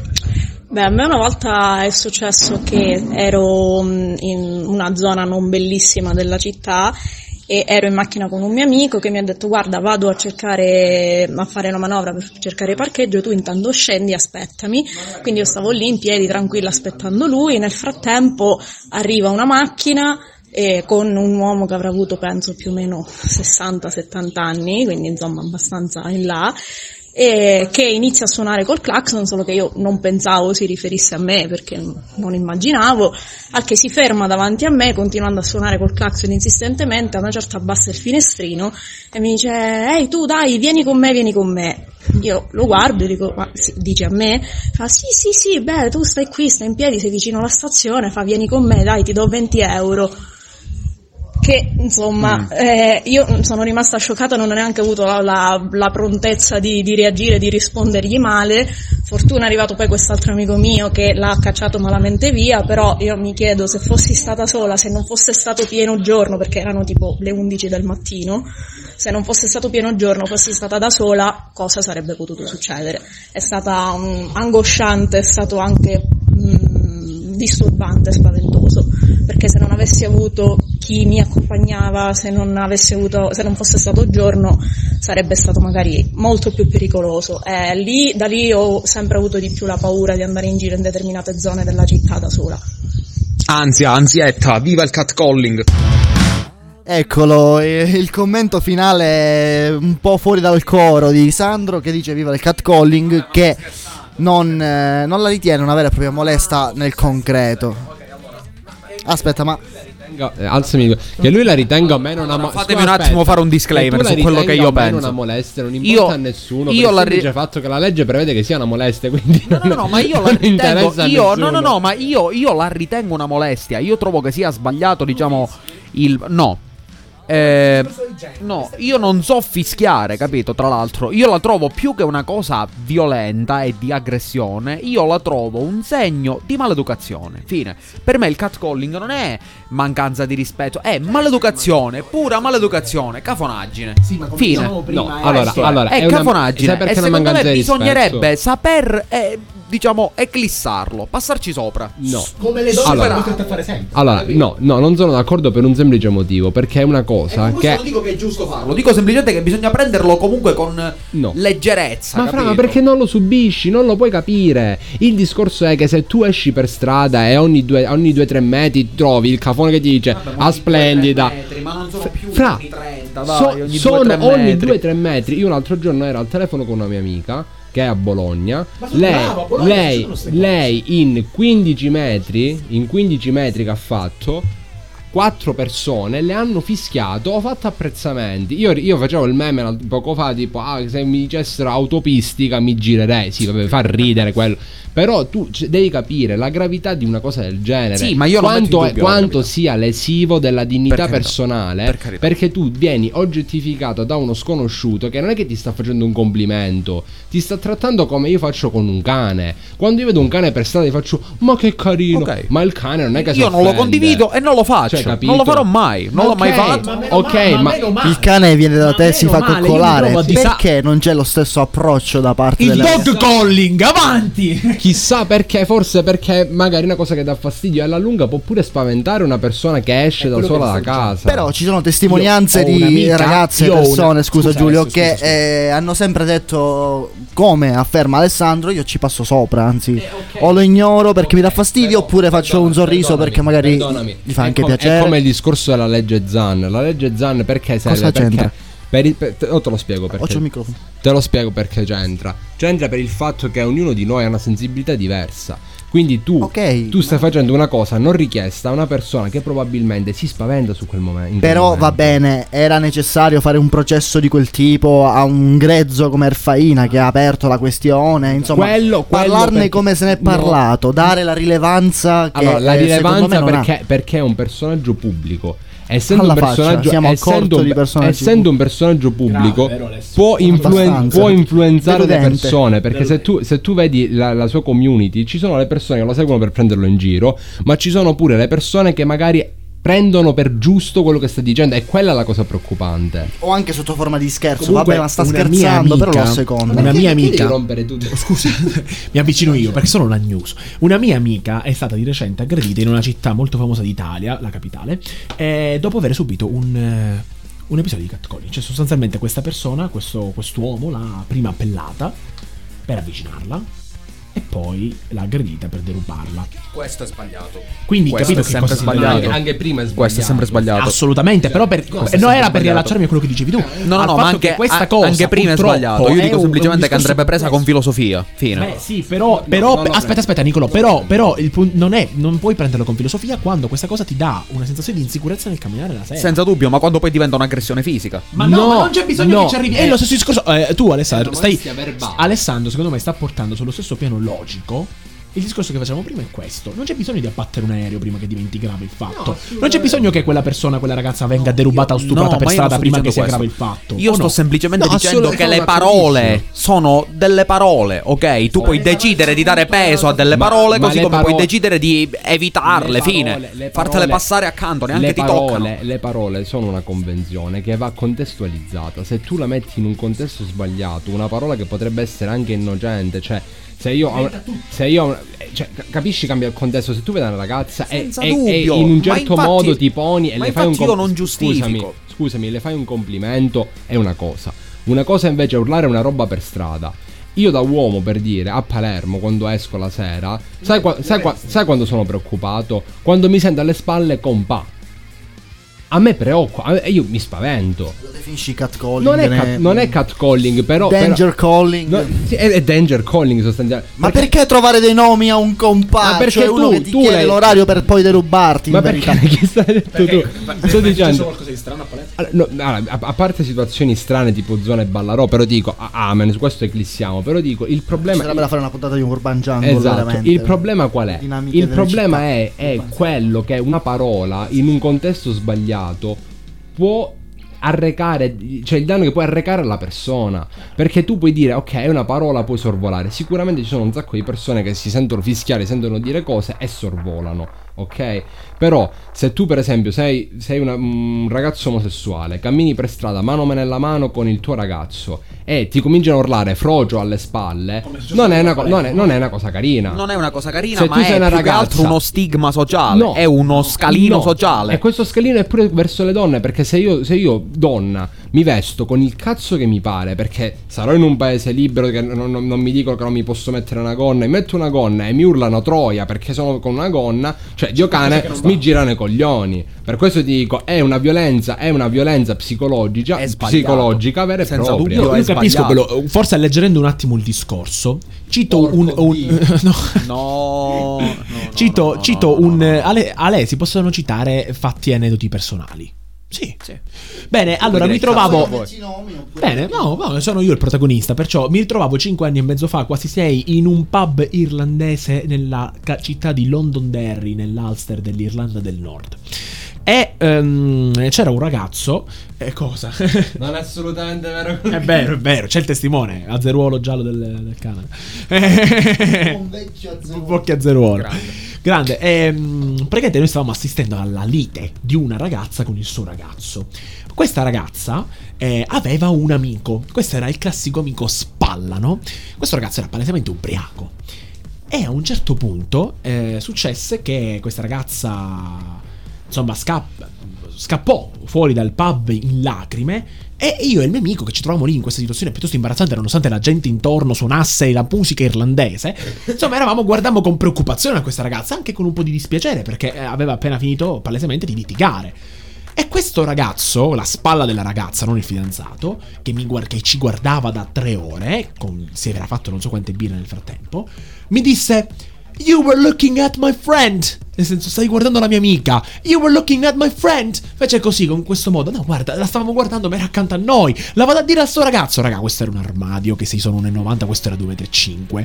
Mamma gioca. Non so in quale squadra di rugby giocasse. Sta di fatto che era un armadio. Ho detto, ti prego, non facciamo casini, che siete tutti alti stasera. No, non stavo guardando nessuno, era accanto a me. Ti sei preoccupato? Mi sono preoccupato. A un certo punto, girandomi per andare via e lasciare la situazione che rischiava di diventare calda, mi sento la palpata di culo più esplicita della mia vita. Ecco, mi sono sentito violato, però, come dici tu, ho deciso di prenderla con leggerezza. Chiaro, ma queste cose accadono forse una volta nella vita. Di risultare, per me almeno, attraente per un altro uomo. Ecco. Eh, Nel senso. Beh, per una donna sicuramente più Però frequente capito, ecco, ricevere, mm, io quindi per, per sposare un po' la prospettiva di Alessandro non, non mi sono non mi sono gra- grazie a Dio non mi sono troppo sconvolto però ecco capisci che a me questa cosa è un aneddoto che capita una volta nella vita ecco e avrei No, potuto comunque sconvolgermi eh Se succedesse ogni giorno, magari capisci la, idea. capisci la proporzione se tu ogni volta che esci ti senti fischiare, chiamare come se fossi Fuffi il tuo cane, cioè a una certa ti rompi un po' i coglioni perché non è normale questa cosa. Anche perché poi quando, se, se per esempio, cioè tu dici magari è una persona che posso gradire più o meno, ah tu dici ma magari lì eh, c'è una sorta di attenuante, ok? Ma se te lo fa pure, non lo so, il cinquantenne, il sessantenne, cioè, Dio cane, a una certa però te rompi coglioni. Ma l'atto in sé per sé non è giustificabile. Secondo me, mh, diciamo, infatti il discorso non è tanto sull'atto, che è una cosa grezza, cafona, becera, bruttissima da fare, per carità di Dio. No, non lo faccio. No, non l'ho mai fatto, Cristo. No, non lo- no, ma non lo farei assolutamente. Ma mai, ma non lo farei mai. Aspetta, aspetta, a, a par- a parte fischiare o fare apprezzamenti, ti è mai capitato di guardare in modo insistente una per strada? uno Ma- facciamo gender fluid qualcuno No, no, no, no, beh, no. No, andiamo, andiamo sul caso. No, no. Sai cosa mi Cioè, è capitato? ma- ma del tipo- Di vedere una persona mh, in un altro autobus, ok, che va in un'altra direzione, scambiare un momento di sguardo e poi... Quello è romantico. quello, quello è romantico. Quello... Sì, etero romantic. Rientri nella categoria degli, degli etero romantic. Quello, quello è romantico. No, però, però ti dico, cioè, nel senso, anche uno sguardo fisso può diventare. Cioè, può infastidire, capisci? Cioè, il, il discorso. A me, a me, io un aneddoto. Però è una questione di quello Giulio. educazione personale. No è, sì, no, è una questione di educazione sociale, non è personale. Bravo, Il problema è a livello sociale, con to- Sì. togliersi l'idea che se tu sei maschio e scopi un sacco, sei Però figo, comunque quando la fai passare per cosa sociale Per- lo fai no, è passare come una percentuale diciamo grossa della E la popolazione. percentuale è grossissima. Perché purtroppo lo è. nostro paese è indietro Non lo so, sì, magari Cioè, sarà una percentuale grossa, è. però secondo me ovviamente non... E è, Purtroppo. perché non è, non è una cosa che tu dici capita una tantum, allora come, è oddio. suc- come perché è successo a me quella volta no? a me una volta Esatto. sola in 23 anni A me, io sono stato mh, molestato, tra virgolette, no, è stata una molestia da un uomo una volta. Cioè, un ragazzo Ma mi ha impaccato così. Mi fa, mi ha fatto pure. Ah, un bel pisello. Ho detto, ah, oh, beh, perdonami, però. io, io- io io ho detto, frate, io, ho fatto una cosa. Sono andato da una mia amica, gli ho tirato uno sculacciata. Quella si gira giusto incazzata. E io faccio, visto? Allora, a me- se, secondo te, se secondo te Come farsi cosa- torto dalla No, ragione eh, totale. io- no, eh, era per fare l'esempio pratico. Ho detto, Ah, certo. per, un, per un discorso di stigma- Rispetto, eh. per un discorso di stigmatizzazione sociale. Ma appunto. Perché io ho detto, se tu lo fai e pretendi che a me questa cosa dove- debba fare piacere perché poi mi fai pure un complimento, allora vale pure per lei. E mi fa, no, e io faccio, allora non vale nemmeno per me. Perché Questo se, sì, se, non già- questo un se non- se io non do il sì, consenso, questo ok, sì. è anche il discorso che facciamo tempo fa del consenso. Se io non do il consenso e tu ti allarghi, ma anche che, che- che- che ne so, io e Giulio parliamo e si mette a fare così, mette a ciugiuliare tutto, che io dico, ma chi minchia voli chi? Sto picchini sta allungando le Ti sei mani." ammorbidito, ti sei ammorbidito. Non è che mi sono ammorbidito. Ti sei ammorbidito, il ti sei ammorbidito. Il discorso Sei la versione light di te stesso. No, no, il discorso è questo. Il discorso è che un conto è memare e quando dobbiamo memare io ti dico del sesso alle vecchie, delle bambine thailandesi, tutte, tutte, tutte cose vere, tutte cose vere. Tutte, tutte le stronzate che ho nel mio repertorio le dico tutte. Ma se facciamo il bello un che discorso... poi non si capisce la differenza. Quando Esatto. Sei tu proprio. Se- non so se se. facciamo- Non sai. da Se che lato- facciamo un discorso di principio, allora questo è il principio. Poi nel merito della battuta, ti posso fare la battuta pure peggiore che mi, mi- mi- mi venga in mente. Mi sta venendo in mente quella del telefono di mio padre, però non la faremo perché siamo in radio. Però ti dico, però ti dico, Bella, po- cioè, però. io, io- io arrivo pure a quello, cioè scherzo su un mio lutto gravissimo. Sì, sì, sì, perché per me è un modo anche di esorcizzare il dolore. E, e su questo possiamo essere d'accordo, torto, Sì, me ne sì, frega, sì. tanto me ne frega un cazzo la vostra opinione.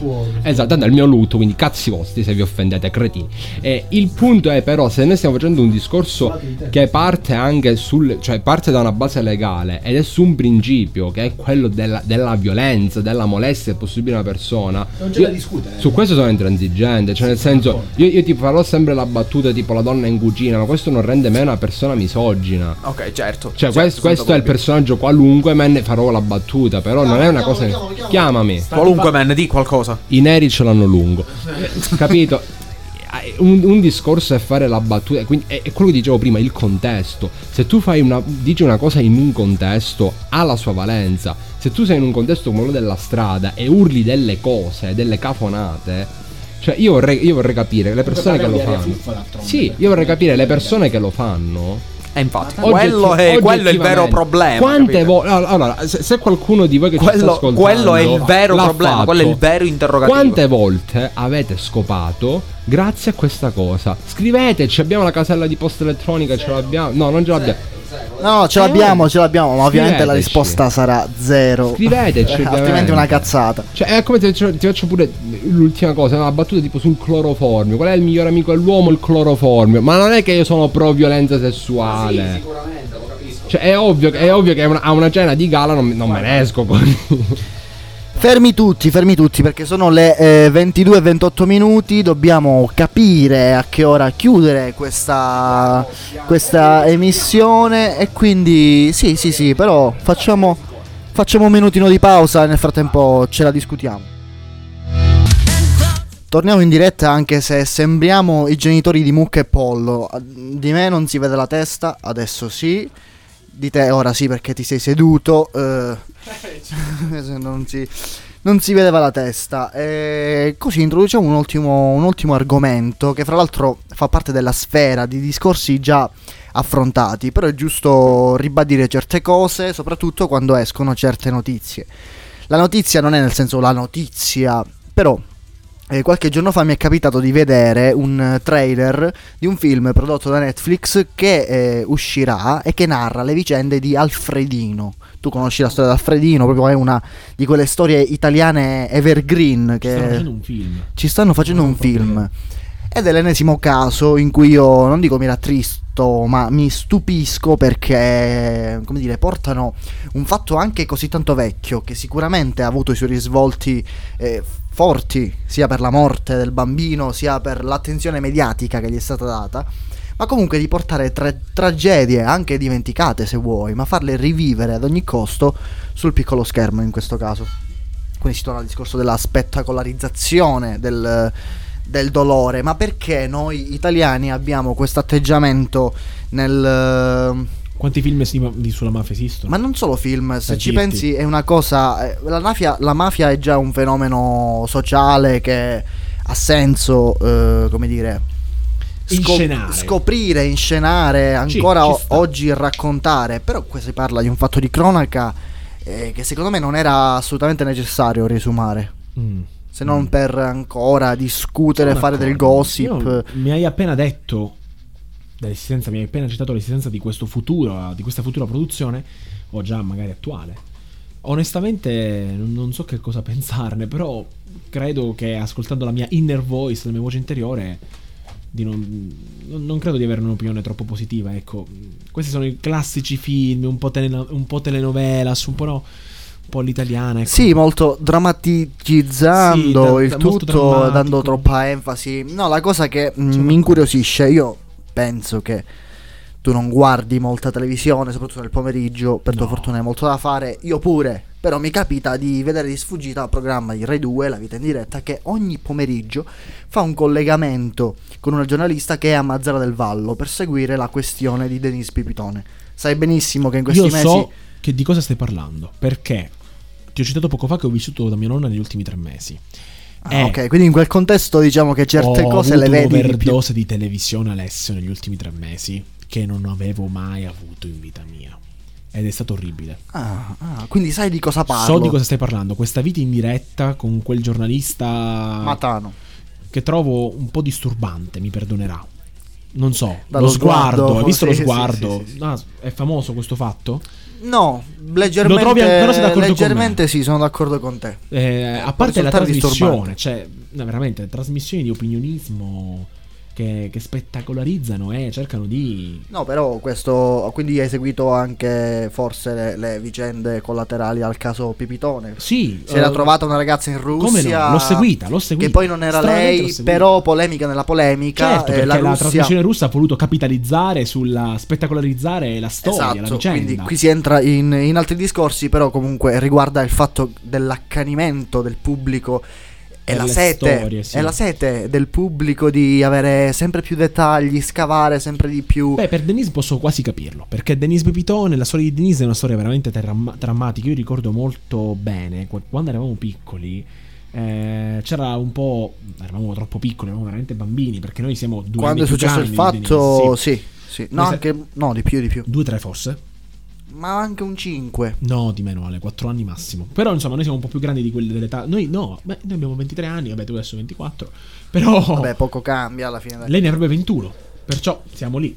Tre anni. Ehm, Sì, eravamo troppo piccoli per Eravamo troppo piccoli perché io fatto. ricordo che ci si appellava così. Cioè, giocando a volte diceva, eh, guarda che ti faccio sparire come Denise. Eravamo stupidi. Però ricordo. No, no, questo, queste no. Ti Io non ho mai queste sentito. cose? no. Non, non l'ho mai dette, ma ho ricevuto quasi minacce Mm, così, molto infantili no, del io- genere. Questo soltanto per dire che il caso di Denise è entrato forse un Io po' per nel fortuna no. È entrato un po' nel cuore, insomma, in qualche modo la gente, giustamente, per come ovvio che sia, Chiaro, ma infatti ha mal digerito Mi, mi- mi la scomparsa di aspetto, mi aspetto fra un 5 anni un film anche su questa vicenda. Io mi aspetto, io spero in un lieto fine, perché comunque la vicenda, in- prima di un film spero in un lieto fine. Chiaro. Ma prima o poi arriverà. Essendo Però, reali- realisti, non- io non vedo un buon quantomeno in una fine. Lo speriamo. Quantomeno ma- in una fine. Eh, eh, ecco, ecco. Sì. Quantomeno in una fine Nel di questa storia. tormento della, Della della madre, madre che è gi- giustificabilissimo, nel senso è normale che nel dubbio le- lei in cuor suo spera che sia ancora viva e quindi io non capisco perché questa attenzione che è arrivata da qualche mese a questa parte dove arrivano segnalazioni Semplicemente perché si è. per- perché forse grazie, proprio grazie alla, alla trasmissione russa, quindi grazie a un malinteso, in realtà nato in buona fede, da parte di una persona che se non sbaglio ha segnalato la somiglianza di una ragazza in una trasmissione russa. Unita Sì, l'età era anche la stessa, in effetti buona c'era fede. tanta somiglianza. Certo, abbastanza. Anche delle correlazioni in base alle prime indagini che vedevano la bambina portata in un campo Bravo, rom e bravo. possibilmente venduta. Quindi, comunque, io credo che. ehm, cosa, scusami, di cosa ci stavamo dicendo? Che, eh, Ah, che se- le- era gli eventi caso, della- grazie, pro- grazie sì. proprio alla trasmissione russa Cioè, Sì, grazie sì. a quello che è stato un malinteso, anche se in buona fede, si è riaperto il caso e a quanto pare, da quel- dall'ultima notizia che ho letto l'altro giorno, c'è qualcuno, c'è un testimone, c'è, c'è qualcuno che ha- sta fornendo una testimonianza, qualcuno addirittura lo chiama eroe. Beh, una persona che sa la verità e per 17 anni se la tiene nascosta, non, non- non la chiamerei proprio eroe. Esatto. Ecco. Eroe adesso è, È un- è ecco. tutto da, da vedere. È tutto da vedere. Comunque, Però qualcuno mi- che finalmente si è deciso a collaborare, si sta dicendo a collaborare. Sì, ma troppo tardi, perché solo adesso? Magari qualcuno che era un'ombra per chi Chissà. voleva parlare non c'è più, è morto, è deceduto, darsi, qualche... darsi, tutto da vedere. Non lo so, Comunque, insomma, è seguiremo le se- vicende di Matano. è no. servito a riaprire il caso, un caso che sicuramente tante Però- persone non hanno digerito. Sì, però tornando alla Ovviamente. questione, eh, vedendola un po' con un occhio esterno, risulta ridicolo questo collegamento giornaliero da Mazzara Sì, del Vallo. Cosa può succedere? Io eh, ieri parlando con mia madre scherzando dicevo eh ma il clima cambia, cambia velocemente a Mazzara del Vallo magari ora piove, prima Eh, c'era sole. Sono d'accordo. Adesso questo aggiornamento giornaliero non Esattamente la stessa cosa è successa a gennaio. Eh, con la scomparsa, con l'omicidio da parte del figlio dei due coniugi Bolzanini, i Neumayer, Neumar. Sì, vabbè, ricordi? è, è lo stile del programma. Ogni giorno, è lo stile del fino a- programma. ogni sì. giorno, fino a quando a un certo punto era impossibile, eh, perché non c'erano novità, non, non avveniva il ritrovamento del cadavere del padre, ma per un bel po' di tempo il- Sì, l'attenzione mediatica è stata...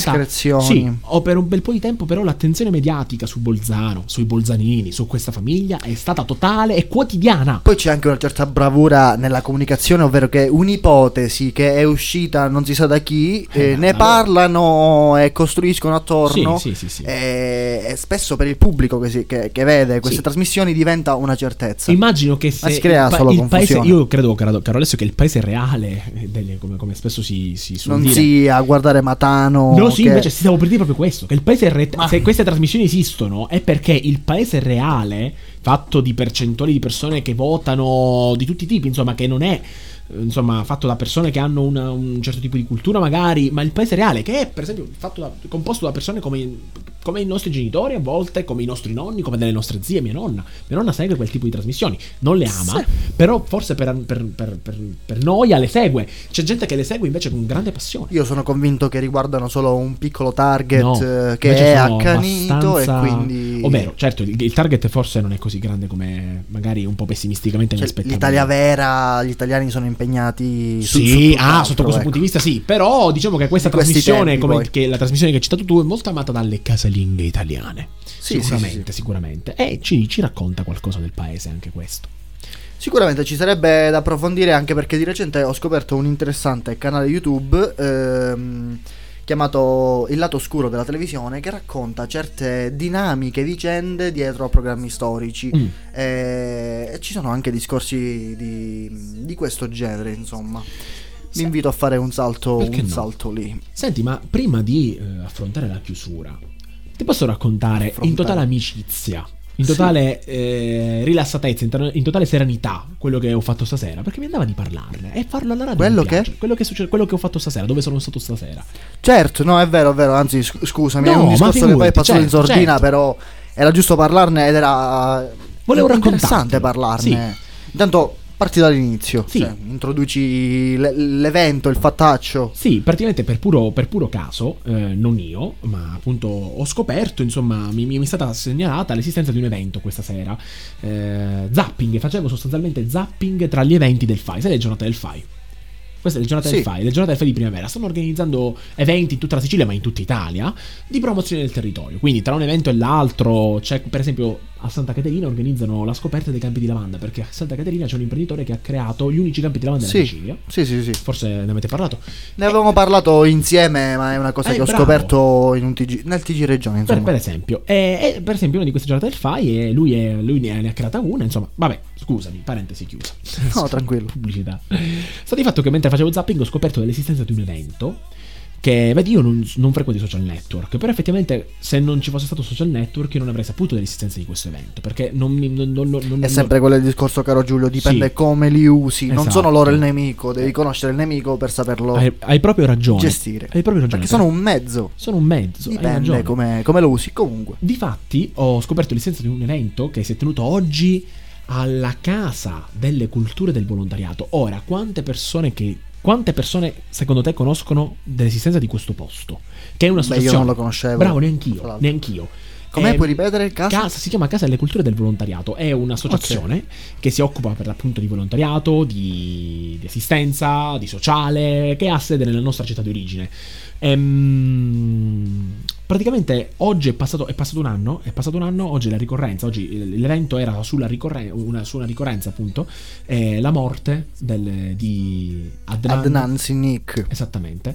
È passato già un anno. Io ricordo. ehm, Raccontiamo perché giovane successo. assassinato perché era 31enne famoso pakistano. nell'ambiente dei lavoratori agricoli Sì. per essere uno sfrontato denunciatore, giustissimo, atto giustissimo e necessario. Deve partire da qualcuno questa, chiamiamola rivoluzione. Comunque denunciava apertamente il, il caporalato, Il ovvero lo- caporalato. il fenomeno del caporalato, lo sfruttamento che c'era Nei braccianti agricoli. nei campi, appunto. c'è. Ed è stato assassinato in casa. È stato assassinato in casa, fa. tra l'altro nel centro storico più storico che ci sia della nostra città, lui abitava lì. Eh, questo ragazzo, questa persona, questo giovane adulto di 31 anni eh, era completamente, era davvero molto amato, me ne sono reso conto oggi. L'anno scorso... Dalle presenze, dici? Eh? Dalle presenze. Per- dalle persone, dalle persone del- che lo conoscevano, era, era veramente una persona molto amata. eh, ha avuto il coraggio di denunciare e di denunciare alcuni, alcuni soprusi a danno, a danno di alcuni suoi amici. Ed è stato per questo ucciso in casa con una serie di coltellate l'anno scorso. Questo fatto, l'anno scorso, secondo me, non scosse più di tanto la coscienza del- delle persone. E Eh, abbastanza. In realtà mi sorprese, in un certo senso, la reazione della cittadinanza, perché mi recai in piazza, dove qualche giorno dopo organizzarono questa manifestazione, no? Indignata, nata Sì, dall'indignazione sì, sì, la prima, fatto. la prima, io ci sono sì, stato. un sit-in. Esatto, e uscivamo dal lockdown, tutti con le mascherine, tutti rispettosivamo tutti paura l'uno dell'altro. Cioè, nonostante la piazza Chiaro. era affollata come non l'ho vista da tanto tempo. Mi sono portato dietro la macchina fotografica, ho fatto Forse l'ultima volta erano le sentinelle in piedi. Te le ricordi le sentinelle in piedi? Ahimè. Ahimè. Eh, comunque. Ahimè. ricordo qualcosa insomma sì comunque molto affollata e fu sicuramente un sit-in partecipato appassionato impro- per quanto improvvisato alle istituzioni ecco mi dispiace che eventi come quello del genere, eh, quello- come quello come- come- di questo genere, come quello a Quello cui di ho presenziato oggi, siano sempre poco partecipati sotto un certo punto di vista. Vero, siamo in pandemia, vero, c'è il Covid, vero, comunque era un evento contingentato. No, perché le persone di sicuro non erano a casa. Non erano alla commemorazione, ma erano fuori per spiegare altro. Sì, ecco. Quindi non possiamo addita- dare la colpa a questi eventi. No, no, Covid. ci mancherebbe, ecco, in generale Purtroppo è anche poco sponsorizzato. Quello che stavo per me. dirti io, in realtà diciamo che per l'appunto eh, è stato mo- eh, ti racconto un po' cosa è successo questa sera. Andate a guardare, io credo, non, non credo che la diretta sull'evento sia disponibile, non la diretta, il filmato dell'evento, insomma, la- le riprese dell'evento perché stavano filmando, credo Sì. che sicuramente le metteranno, le, tro- le potreste trovare. Credo che sia stato veramente un bel evento, Alessio, perché hanno, ci sono state alcune testimonianze da parte di, alcuni, alcuni- di alcune persone. C'è stata la testimonianza di una signora che aveva adottato, come lei stessa ha detto, Adnan, per, lu- per lei era diventato come un figlio. Stata- e la sua è stata una delle testimonianze più toccanti. Ecco, è stata una delle ultime. E quando questa signora ha raccontato, e onestamente mi ha fatto rabbrividire la sua commozione, ha raccontato che cosa abbia significato per, per lei la morte di questo ragazzo e la sua commozione sul palco mi ha ricordato moltissimo quel famosissimo discorso tenuto in cattedrale ai funerali di Stato dopo, Sì. lo- dopo l'attentato alla- a Falcone. Hai presente, hai presente, io mi, mi- mi devi perdonare, non ricordo il nome eh, appunto delle- di, di un, uomo della scorta di Falcone che è stato ucciso insieme a Falcone la moglie di questo, di questo giovane poliziotto che ha fatto che questo video Sì, famosissimo sì, non ricordo il cognome, ma la moglie ha parlato Esatto, anche che ha in parlato in giorni. chiesa. No, ma anche in questi, questi giorni. sì. quindi- Sta di fatto che il video accorato di questa signora che quasi sviene per il dolore, le parole taglienti che Che io in vi quella- in perdono, però Bravo. dovete però dovete cambiare, però dovete inginocchiarvi, ma voi non cambiate. Queste parole che ogni Come volta significare riguardo- deve essere un perdono sincero, Sì, perché le esatto. parole poi lasciano il tempo che trovano. Questo video che è fantastico e, e mi fa venire ogni volta la d'oca ogni volta che lo guardo, ecco, fa parte di una, di una Sicilia, di un passato siciliano, di un passato a cui forse noi non... a cui sentiamo di appartenere, però indirettamente. Però non abbiamo vissuto certi Bravo. tempi e Sì. quindi è solo un sentimento che percepiamo. Non Percepiamo, tutti, infatti per la maggior parte noi sentiamo, siamo estraniati rispetto a quel tipo di Sicilia. Quando penso alla Sicilia delle stragi, io non mi ci rivedo, grazie al cielo. Esatto. Non so se sei d'accordo con me. Sì, io sì, non mi ci rivedo in lo sono. parte. Nonostante Sento- riconosca l'esistenza dei fenomeni sento, mafiosi. Come hai detto tu, un sentimento. Però Allo stesso tempo- perché lo, sen- lo sento. Esatto. Non lo so, è una cosa che viene fin troppo dall'interno. Sì. Però fortunatamente non, vivi- non abbiamo vissuto la Palermo degli anni 90 dove La veramente... Sicilia negli anni 80 in generale. Sì, 90, eccetera, eccetera. sono- c'erano centri più colpiti. Comunque, certi eventi non abbiamo mai vissuto. Esatto, siamo, siamo nati in quel nati periodo. qualche in- anno dopo, la fine di quel periodo, no? E quindi, se Dio vuole, ne siamo cresciuti anche, sì, consapevoli, perché comunque la scuola che abbiamo fatto entrambi ci ha ecco. inculcato dei valori, grazie al cielo. Quindi consapevoli, ma forse anche un po' estraniati rispetto a un passato terribile che la nostra terra, l'Italia in generale, ha vissuto. Ecco, oggi è cambiato tutto. Oggi le parole di questa signora, che stimo, mi hanno colpito veramente nel profondo perché mi, sono sen- mi è sembrata, mi ha ricordato, no? ha avuto un eco dentro il mio cuore. eh, la commozione di questa signora ha avuto un eco. Mi è sembrata la, la- la moglie del, del- del poliziotto ucciso della scorta di Falcone. In quella famosissima. Ok, in notato quel lo stesso sentimento, Mi ha dato la stessa vabbè, sensazione. sì. normale. Sì, la commozione di quella persona mi ha fatto capire, mi ha fatto sentire la necessità, l'esigenza, quanto lavoro ancora ci sia da fare. Mi ha fatto sentire non tanto lontano, in termini storici, dal periodo delle stragi. Mi sono detto, guarda, questo ragazzo è una vittima di mafia. E se ne è parlato anche troppo poco, probabilmente perché pakistano. Sì, comunque è, è un- una dinamica mafiosa. Sì, senza dubbio è mafia, del- è mafia. eh, che la mafia rientra stata- in pieno Sì, rientra ah, totalmente in pieno. Perché il fatto che sia stato ucciso da connazionali pakistani non significa niente. La mafia, il- sono passati 30 anni, sono passati 40 anni. Anche la mafia si è è globalizzata. l'atteggiamento, non Certo. eh, la provenienza di chi, Certo, chi fa ovvio, quel per, gesto. per questo sto stando per dire che anche la mafia si è globalizzata, ma la mafia, ma, ma sempre mafia è rimasta. Mi Chiaro. sono sentito, Alessio, veramente mi sono sentito colpito perché ho detto, ecco, mizzica, oh, ma sono anch'io, allora vivo anch'io dei fatti come quelli che hanno vissuto i miei genitori nella loro Palermo degli anni 80 e 90. Ci siamo dentro anche noi, anche se a volte non ce ne rendiamo conto. Beh, sono realtà che non Sì. sfioriamo neanche minimamente, Sì. appunto non frequentiamo. Ye- Non perché vogliamo distaccarci, Ci ma non ci cabe, no, per Forse specificare. grazie al cielo, forse perché siamo proprio anche fortunati. Ecco, rispetto a questo mi va di raccontare che il processo agli accusati, il processo agli accusati e agli incriminati, ieri stava quasi per chiudersi mh, per mancanza di un interprete, per mancanza di un mediatore culturale al processo, al tribunale. Gravissimo, Eh, gravissimo. È arrivato all'ultimo secondo un mediatore. Per una sciocchezza del sì, genere- perché altrimenti queste persone sarebbero tornate in libertà. Ieri. Ieri invece il processo si è, si è- si è fatto e Caltanissetta, il comune della nostra C'è città, stata una sentenza si è costituito o- e non ancora no, perché ci sono diversi gradi di appello. Certo, però normale. la Caltanissetta, la nostra città, il comune si è costituito parte civile. E quindi si spera a un certo punto di arrivare a un, a un, a un barlumi di giustizia. Sai che cosa mi hanno colpito? Però ti volevo raccontare anche questo. Ehm, I tanti interventi del- del- dell'evento a cui ho partecipato hanno anche cantato, hanno fatto anche delle, c'è stata una preghiera, una doppia preghiera, una preghiera cristiana e una preghiera musulmana, molto, molto affascinante. molto- integrante come scena. Bella, una scena di bella. integrazione. Una scena bella eh, di cittadinanza.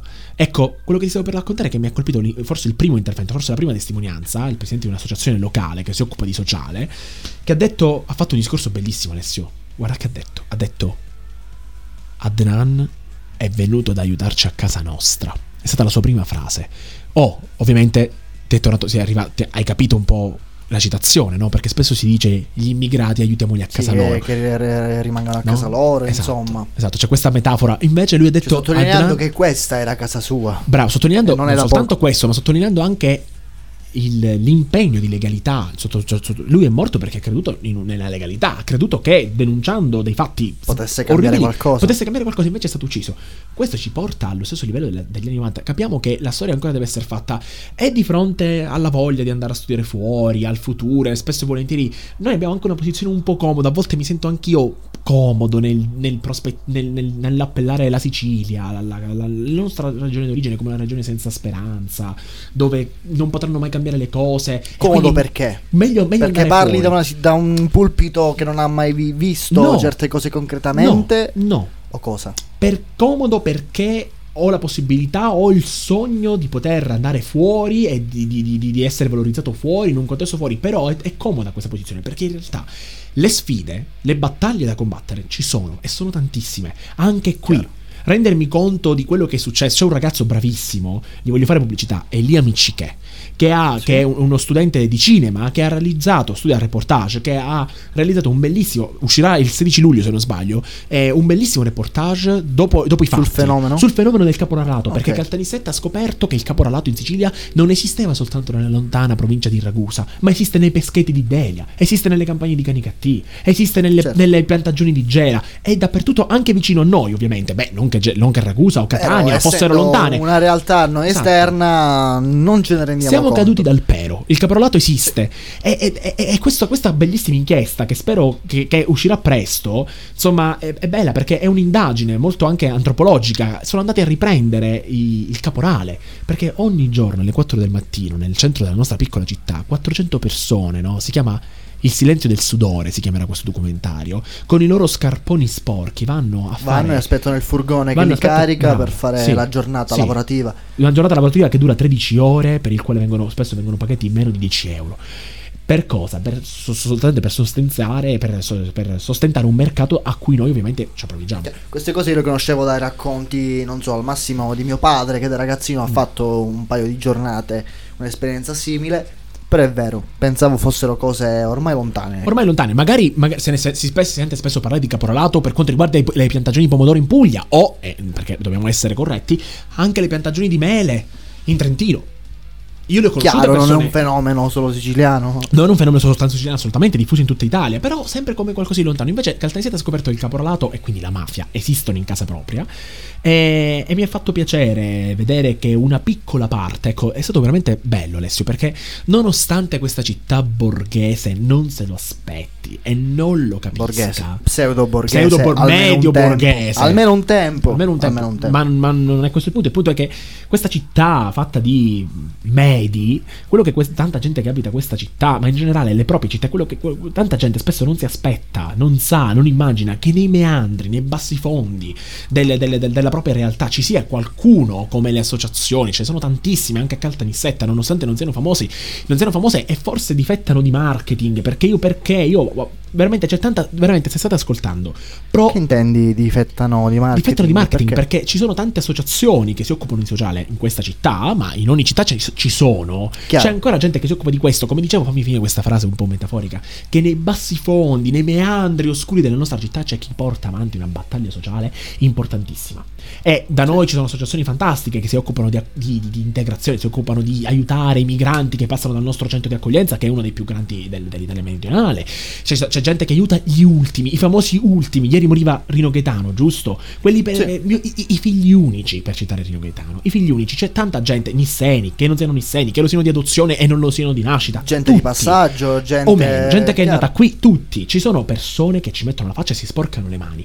Ecco, è fantastico. E nonostante la prospettiva di una città che un po' muore dentro se stessa, ecco, vedere che esistono degli operati. Forse rinasce proprio da queste cose. Sì, rinasce e mi dà, mi, dà- mi- fa venire una voglia di partecipare in qualche modo. Questi ultimi Beh, mesi. fallo, Beh, sì, in, in parte l'ho fatto in passato, ma questi ultimi mesi che ho passato, a volte sì, certo, ho cercato, sto cercando di programmare la mia vita, però ho passato anche un po' nell'inedia, nella noia a volte. Sì, ecco, mi sta- ho pensato, ecco, ma perché non. Perché non ho, non- non ho tentato di mettermi in contatto? E, Beh, magari perché nel concreto sono realtà che hai conosciuto oggi. Sì, sostanzialmente, infatti, quello Beh, che stavo ecco. per dirti, ecco perché hanno bisogno di più marketing, ma non perché debbano vendere un prodotto, caro Alessio, ovviamente, ma perché. Ah, pensavo tu intendessi peccano di marketing, ovvero che ne fanno troppo. No, peccano di marketing nel Ok. senso che non ne hanno per niente. Ma chi conosce la Casa della Cultura del Volontariato nella nostra città, per fare un esempio? Chi conosce Beh, l'associazione? ripeto, Guarda, io non, non la conoscevo, ecco. Ecco. Anzi, grazie per il suggerimento. prego.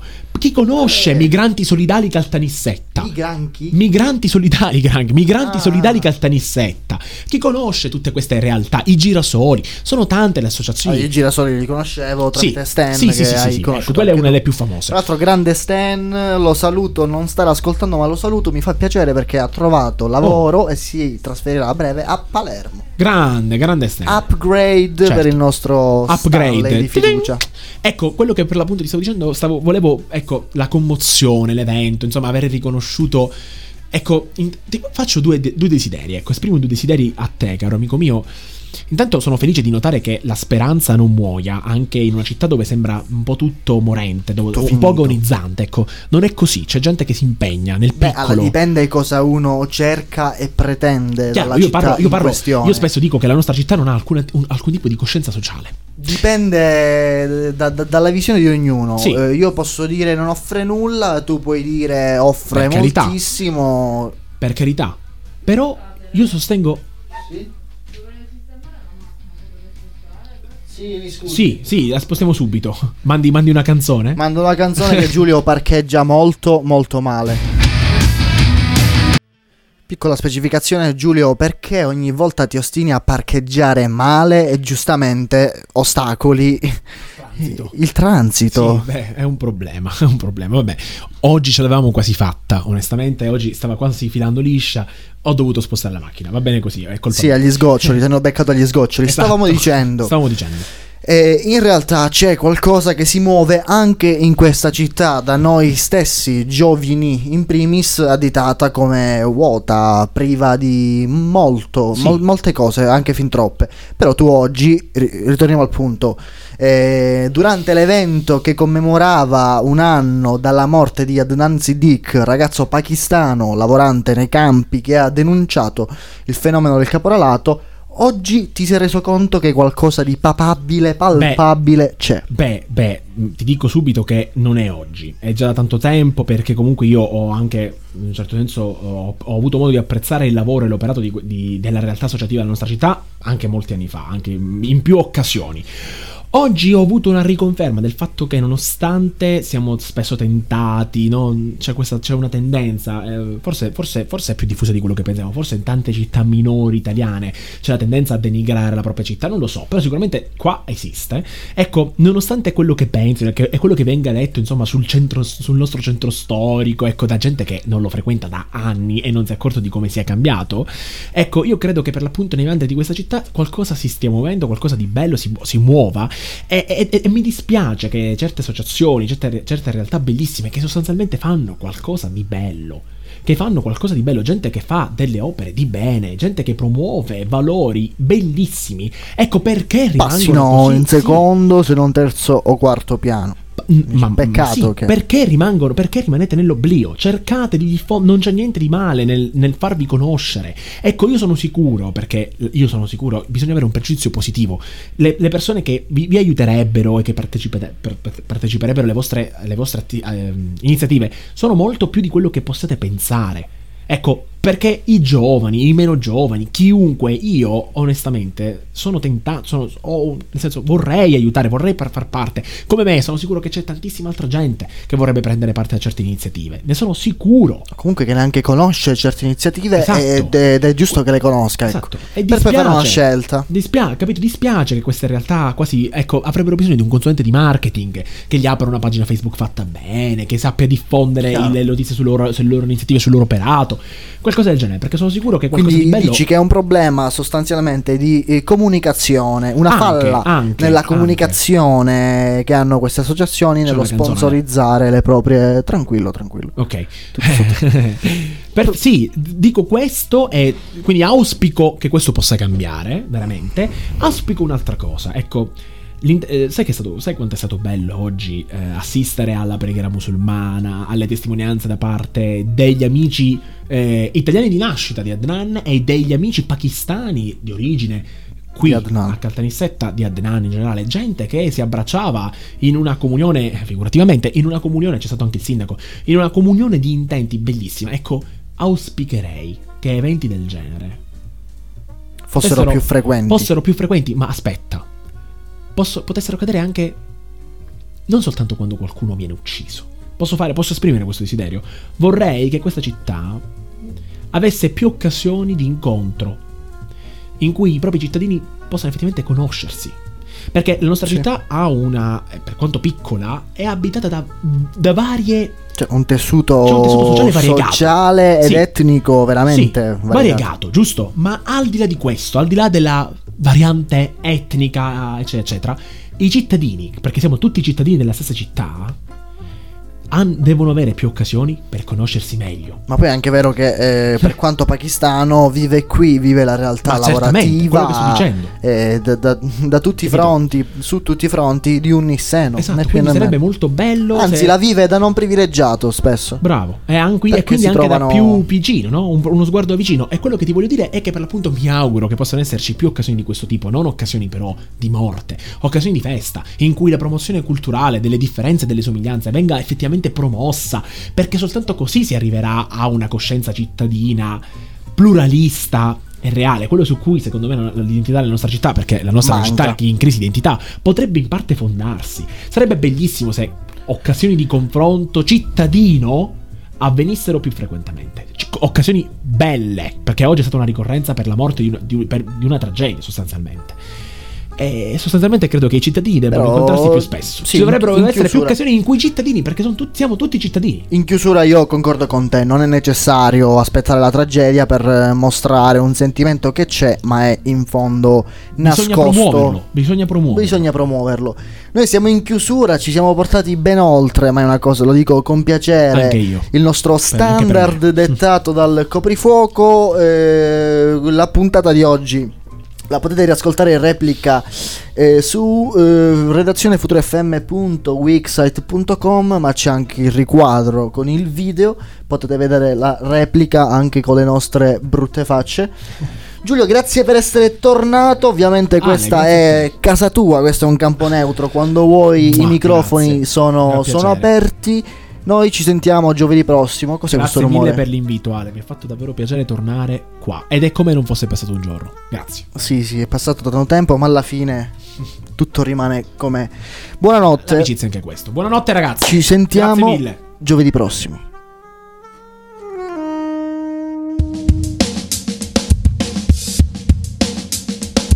State ascoltando Con Nicolò, Alec e Scelso. Tutti i giovedì, tutti i giovedì, tutti i giovedì, tutti tutti Verba Manen, tutti i giovedì, tutti i giovedì, tutti i giovedì, tutti tutti Verba Manen, tutti i giovedì, tutti i giovedì, tutti i giovedì, tutti tutti Verba Manen, tutti i giovedì, tutti i giovedì, tutti i giovedì, tutti tutti Verba Manen, tutti i giovedì, tutti i Gioverbal Manen, Erba Manet. tutti i giorni. ok. Con Nicolò, Alec e Scelso.